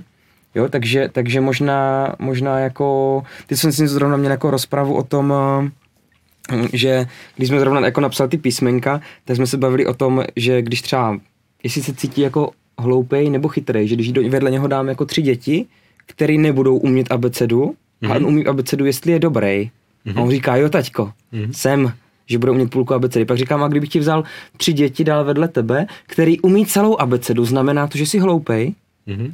A samozřejmě teď jako začne, teď jako on má dneska čtyři roky, jo, takže, yes. takže to, a to člověk prostě vidí, jak on nad tím přemýšlí a už on vlastně nechce být hloupej, jo. Mm-hmm. A mm-hmm. pak vlastně a to, to, to vlastně potom uh, ta, ta hlavní myšlenka byla potom v tom, že říkám, hele, když uvidíš někoho, kdo kdo uh, tu abecedu prostě neumí vůbec, co uděláš? Budeš se mu smát, že ju neumí? Mm-hmm. A on tak jako se na mě koukal a pak říkám, jak jsem to udělal já, když jsi napsal abecedu? Vysmál jsem se ti za ty písmenka, který neumíš napsat? Mm-hmm ne taťko, ty jsi mě pochválil za ty, za ty, uh, za ty dobrý. A říkám, dobrý, tak, tak to, je, to je ta škola, vlastně nesoutěž s ostatníma, jediný mm-hmm. jako proti komu soupeříš, seš ty sám. jo? Tak. A v ten moment prostě, když se zatím jako ohlídnu, tak já mám vlastně strašnou radost, že jsem mu tohle mohl předat. A, a vlastně výsledkem nebylo jako, aby uměl všechny písmenka, protože já vím, že se stejně naučí. Ano. Jo? Ale zase vím, že když mu dám abecedu na ledničku, tak vlastně mu umožním to, že se, mm-hmm. to, že on může sám jít, vzít si ho a tohle. Takže ještě furt zápasím v tom, jak ho moc ho chválit. Je, Domíku, ty jsi strašně šikovnej a zkus ještě napsat tady ty tři písmenka. Mm-hmm. To, to je to, kde se ve mně ještě bije ta hrana A pak teda. To je to, uh, uh-huh. veľa, veľa hostí v našom podcaste uh, sa o tomto, sme sa o tomto bavili, je to vlastne ten fixed trade mindset a rastový mindset, čo je naj, najlepší hack na život. Uh, rastový mindset je teda, že presne, že si lepší ako včera. Hej, že uh-huh. Fixed trade mindset je, že ja nemám talent na spievanie, neviem spievať, ani nebudem vedieť spievať. Hej, že proste som sa narodil a to je, to je môj trade. Existují a... talenty? Čože? Existují talenty? Tak predispozície genetické určitě existují. Na... Jo, psa mluvit nenaučím. Ale jo, jo, proč k tomu má genetický ty... My se o tom totiž přem, já totiž tvrdím, že kdo, kdo věří na talenty, mm-hmm. tak vím, že na to jsem nebo nejsem. A je to ten, ten možná v jazyku fixed rate, že, že já vlastně na ně nevěřím, protože chci vědět, že vlastně můžu Můžu cokoliv. Jako no, vlastně, mimochodom je uh, velký... Žena věří na talenty, jo, tak to se tak je, přeme. Je, je velký, uh, velké hnutie uh, učiť uh, psov hovoriť. Uh, konkrétne tak, že je také zariadenie s tlačítkami, kde sú slova a oni sa naučia ťukať vety. Že oni majú problém, že oni nemajú hlasivky, aha, takže aha. ako ti nepovedia ale oni ti vedia povedať normálne vetu, že ja chcem ísť von, normálne klikne. Ja chcem ísť von. Fakt, boží. Nájdi si na YouTube. Ale jenom talentovaný psi to řeknu. Nie, nie, nie, dá sa to normálne, normálne akože sa to, sa to učia, takže, takže Super. toto sa dá, growth mindset sa dá aj na psov aplikovať. Práve, práve uh, uh, sme mali v podcaste otcovskom Barboru Valovu a ona to, toto robí teraz so svojimi psami, takže nehovorila to v podcaste, ale to, tomuto sa venuje. Takže k tomu chváleniu najlepšie, čo som počula, čo sa ja snažím aplikovať, je nechváliť práve za trade, že ty si šikovný, ale za snahu a za zlepšenie. Že aha, ty si nevedel tieto tri písmenka a teraz už dve z nich vieš. To je super, snažil uh-huh. si mhm. sa. Uh-huh. A uh-huh. čiže pochváliš vlastne ten rast a rast je niečo, čo človek môže vždy dosiahnuť. Uh-huh, že, uh-huh. že Výsledek ne, ako ale... Keď uh-huh. som šikovný, no tak som šikovný, OK, tak ako s tým to nemám čo ďalej robiť, už som šikovný a, a keď nie som šikovný, no tak nie som a už to lepšie nebude. Ale vždy môžeš e, vyvinúť snahu, vždy sa môžeš v niečom zlepšiť a to vyvinutie snahy, keď uh, pochváliš, tak to je podľa mňa akože najlepší uh, dar, ktorý môžeš dať tomu dieťaťu, lebo Neučí se tím jako to, to zase myšlení za odměnu? Dělám to proto, aby mě tatínek pochválil? Není to zase to jako odměnový myšlení, že když nedostanu, nebudu produkovat? Nebo si třeba tady v tomto ty odměny právě asi jich trochu je. jako bojím vlastně, mm-hmm, no. Mm-hmm. To je možné, nad tím jsem se nezamýšlel. Mm-hmm. To, to, to jsou takové, jako v tom se mm-hmm. vlastně strašně biju, jo. Ale stejně ve výsledku já většinou končím to, že nejlepší ne vymýšlet ty aktivity, ale dostat to, to dítě do toho svého prostředí nějakého, kde se cítí, má rád tablet, tablet mm. mu tolik nezakazuju nebo takhle, ale že vlastně, když ho vezmu třeba na stavbu, mm-hmm. tak mám pocit, že on je tam jako nejšťastnější. Jakože mm-hmm. u tabletu je šťastný, když mu ho dávám. Mm-hmm. Je videjko, to je paráda a jde a pak už vlastně na to takhle čumí mm-hmm. vlastně, jo. A končí to řevem, že ne, neber mi ho, já nechci jít spát, jo. Mm-hmm. Když to versus, jako když ho vlastně dám do té na ten kus hlíny, kde si tam třeba bagrujeme, nebo, nebo on si jde k potoku a převrací tam šutry, mm-hmm. tak vlastně vidím jako, že on se jako usmívá i u té činnosti, mm-hmm. takže to, to jako, že výsledku mám pocit, dítě se učí jako nejlíp, když se baví, mm-hmm. takže, takže tak nějak se dostávám do ty, četl si, víš, to, to, Thomas Hodkinson, líný rodič? Ne. Ne, ne, to je vlastně člověk, který mm, takový výchova nevýchovou. Mm-hmm. Jakože vlastně tím, že nevychovávám děti, tak tím je vlastně nejlíp vychovávám, že no vlastně jenom pozoruje kolem sebe a vlastně dělá si, co chce. Hej. Ale mám v tom jako, nechtěl bych říct jako nikomu, jak to má dělat, protože já jsem sám se v tom vlastně hledám a můžu každý, každý druhý půl rok vlastně přijdu s něčím jiným a třeba už můžu, uh, ano, jakože říct, že tam to, co bylo předtím, tak prostě byla, bylo to špatně, teď to mám jinak. Mm-hmm. A mhm. zároveň třeba mám dvě děti, které jsou stejně vychovávané, aby jsou jako úplně jiný. Úplně jakože, jo. Super. Takže to zase jako neexistuje. neexistuje. Ja som tiež uh, začal robiť uh, práve s Myšom Tomekom podcast uh, o odcovstve, pretože neviem, že neviem, ako sa to robí, takže uh, keď sa chceš pýtať e, rozumných ľudí, e, aby ťa naučili e, a povedali ti o svojom prístupe, tak je dobré si urobiť na tú tému podcast, lebo ináč sa s tebou až tak rozprávať nechcú, takže to asi, asi poznáš, máš super hostí a od nich sa môžeš naučiť čo, no a my sme to tak, že OK, tak toto sú ľudia, s ktorými by som sa chcel porozprávať o tom, aké super. je to byť otcom a budeme to nahrávať, takže potom budu to, asi... To je super, já se na to musím podívat. Podle mě je důležité to, že už nad tím ten člověk přemýšlí. Uh-huh. Že to je daleko důležitější, než to, jakou má techniku, to, že vlastně ano. si otvírá ty otázky. A ja mám tiež, uh, sa mi páči ten nevýchovný prístup, uh, uh-huh. že napríklad my nemáme nejaký problém so spánkom, že by nechceli spať, a, ale zároveň mu ani nehovoríme, že teraz je čas ísť spať. Hej, že, že mm. Opýtame sa ho, že či si chce prečítať knižku. Knižka je super hack, ale uh, ja si myslím, že často vlastne, alebo som si všimol, že často vlastne tie deti rebelujú vtedy, keď majú pocit, že nemajú nad tým kontrolu a že niečo musia. Hej, uh-huh. že, uh-huh. že napríklad uh-huh. keď sa nechce obliecť, tak uh, môj úplne najbežnejší hack je, že OK, uh, tak uh, asi neviem čo, pozeráš tablet, tak, tak si pozri ešte koľko chceš a, uh, a potom keď sa budeš chcieť obliecť, tak mi povedz. Hej? A, a väčšinou proste do minúty povie, že OK, skončilo videjko, idem, môžeme ísť, hej, že som ready. Hej, že pričom normálne by to kľudne bolo 10 minút naťahovania sa, pláč a krík, že nie. A vlastne keď mu dáš ten priestor, že že ono to nejde, že on by sa nechcel obliecť, on potrebuje mať pocit, že on sa že má tú voľbu. O, nie, mm, o niečo mm. môže rozhodnúť, hej, mm. že a hľadá tú hranicu toho. Čiže, ale pre mňa zase je ťažké hľadať tú hranicu z tej druhej strany, hej, že ako mu vlastne dať tú hranicu. Když už potrebuješ jet. Hej, že, mm. hej, to, ako to väčšinou nejako zafunguje, ale že aby to nebolo o tom, že uh, že vlastne si robí úplne čo chce a, ako, a, a nevníma to, že je v nejakej spoločnosti a, a tak. Hej, že... a to, to, je ale pak vlastně, zase máš dvě děti a každý jako úplně jiný, proto třeba no. se snažím neradit jako rodičům, řeknu radši svůj příběh, ať to jak ano. že máme vlastně dvě děti, stejná domácnost, stejní lidi kolem, stejná výchova, všechno a jeden je fakt vyloženě, ne, nechci spát, prostě řve a, a to a druhý je naopak, on má teda dva roky, tak on ještě toho moc neřekne, ale prostě to je tak jako uh, usínáš, mm-hmm. jeden řve a druhý ticho, prostě, tak jako na salámě, jo, takže, takže to je zase, že, že každý rodič má jako jinou zkušenost ano, a proto každý, jako kdo, kdo, to bych chtěl i apelovat, prostě, když máte někoho, komu něco strašně funguje na děti, ne za každou cenu to sypat do toho svého, protože to může vnímat jako trochu jinak. Když to řeknu jednotlivě, kde si myslíš, třeba jestli to lidem vezme práci a, a, jestli, jestli ne, nebo jak to má člověk chápat, má se toho bát a který obor si myslíš, že už to dneska jako je připravený. Takže kdybych to měl říct třeba základní oblasti jsou marketing, právničina, kde si myslíš, nechal bych si třeba napsat smlouvu o koupi nemovitosti od AI?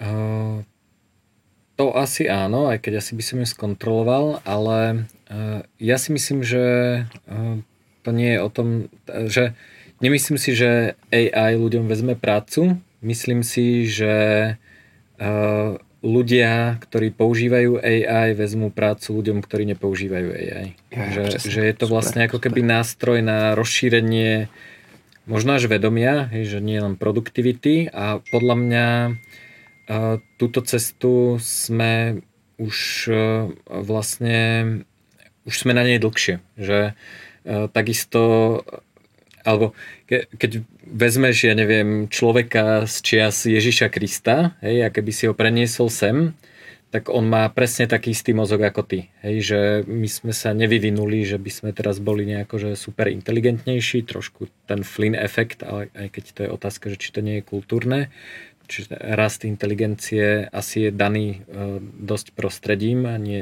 tým, že máme väčší mozog.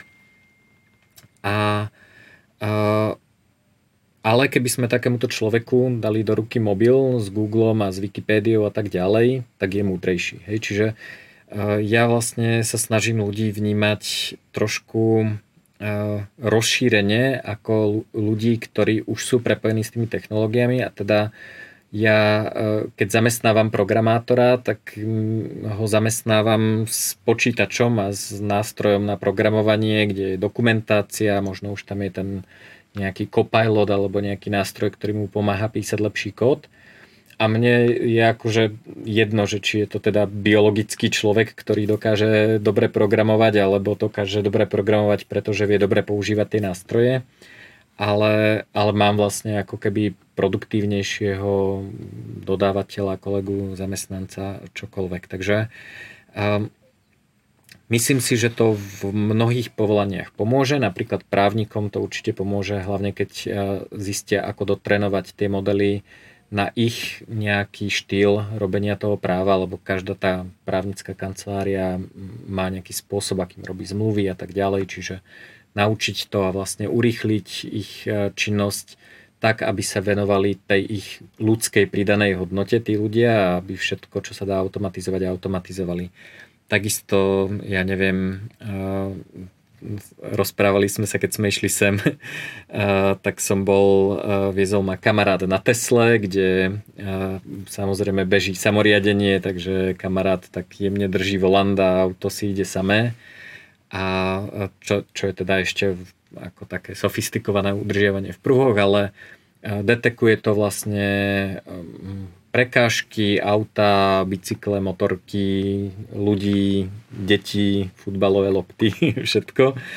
A dokáže ťa to varovať e, pred nejakou, nejakou situáciou a dokáže to, ťa to varovať oveľa skôr, ako si ty máš vôbec šancu niečo všimnúť. Takže zase e, neviem, zoberie to prácu vodičovi? Niekedy možno áno, ale teraz e, to vylepší vodiča, ktorý je unavený alebo sa možno ide napiť a nepozerá sa na cestu a to auto sa pozerá na cestu 24-7, e, nikdy, nikdy proste nespí, nikdy nežmurká, nikdy nie je unavený a proste pozerá sa naraz dozadu aj dopredu a dokáže vyriešiť e, tie situácie. Takže napríklad ľudia, ktorí používajú samojazdenie, e, e, tie samojazdiace programy, tak hovoria, že stále ako držia volant, sústredia sa na cestu,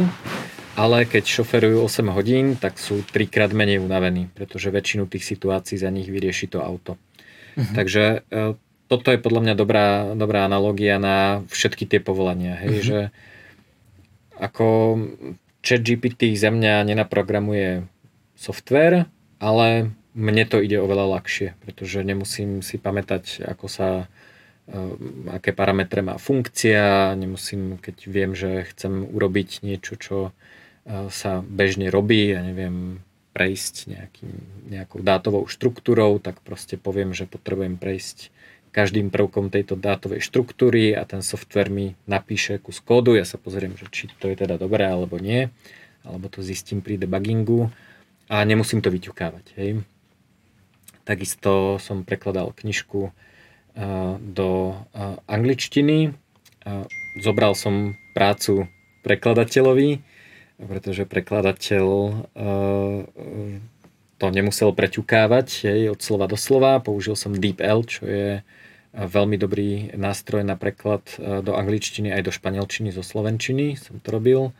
Ale boli ľudia, ktorí nie sú profi editori, ale ktorí, ktorých zaujíma téma, chceli si knižku prečítať a sú uh, teda native speakers a uh, korigovali ten preklad do angličtiny a do španielčiny. Jeden teda bol native speaker, ktorý ale vie trochu po slovensky, Andrew Ray, um, Američan, čo žije na Slovensku, takže vedel sa vlastne pozrieť aj do tej slovenskej verzie, že či to teda dobre preložilo a, a ako zeditoval tú knižku. Po anglič, anglickú som dosť editoval aj ja, lebo tiež viem dobre po anglicky a chcel som tam aj nejaké veci upraviť v tej anglickej verzii. Po španielsky neviem ani ťuk, ale práve slečna, ktorá sa zaujíma o kryptomeny, tak e, videla anglickú verziu, videla strojový preklad a normálne to prešla. Čiže bolo to lacnejšie, bolo to rýchlejšie už len z toho, že niekto nemusel ťukať tie slova, hej, že mm-hmm. už len to ti kontrola. Mm-hmm. 10 krát urýchli, urýchli prácu, čiže nebojím sa, že by nám to bralo prácu a, a bolo by to super, hej, ja ne, nepotrebujem prácu, hej, že no. ja chcem dodávať výstup, ja akože ja k životu nepotrebujem prácu, nie som eh, takto nastavený. Ja potrebujem eh, si zabezpečiť dobrý život a ak to ide s pomocou nástrojov jednoduchšie, tak ako tiež eh, nebudem oné rukou eh, reelovať, keď mám reel a nebudem, nebudem proste nebudem manuálne počítať, keď to vie vypočítať počítač, takže toto je, je ďalšia Jedna otázka, really rich? Prosím? Really rich? A neviem, čo je reach, ale reel je to nakopanie, taká, taká lopata. No jo, jo, reach, reach, dobrý, tak jo. Okay, reach. dobrý, důležitá otázka. Ale já se omluvím lidem, teďka nám tady jako zvoní mobil, nám totiž bohužel utekl stříhač, my jsme už dvě a půl hodiny, takže, a to jsme se ještě nedostali k investicím, takže jsme se domluvili, že nám to tady prostě nechá zaplý, takže teď už nebudem, ani, ani světla už to nedali, uh, ty jsou zhruba na ty dvě hodiny tady, mm-hmm. takže my vám teďka jako budeme točit eh, druhý díl o investování, ke kterému jsme se po dvě a půl hodinách jako nedostali, takže mi to rozstřelím na dva díly, tady ten byl jako takový neinvestiční o AI a představení Uraje, takže ten určitě vydáme jako první.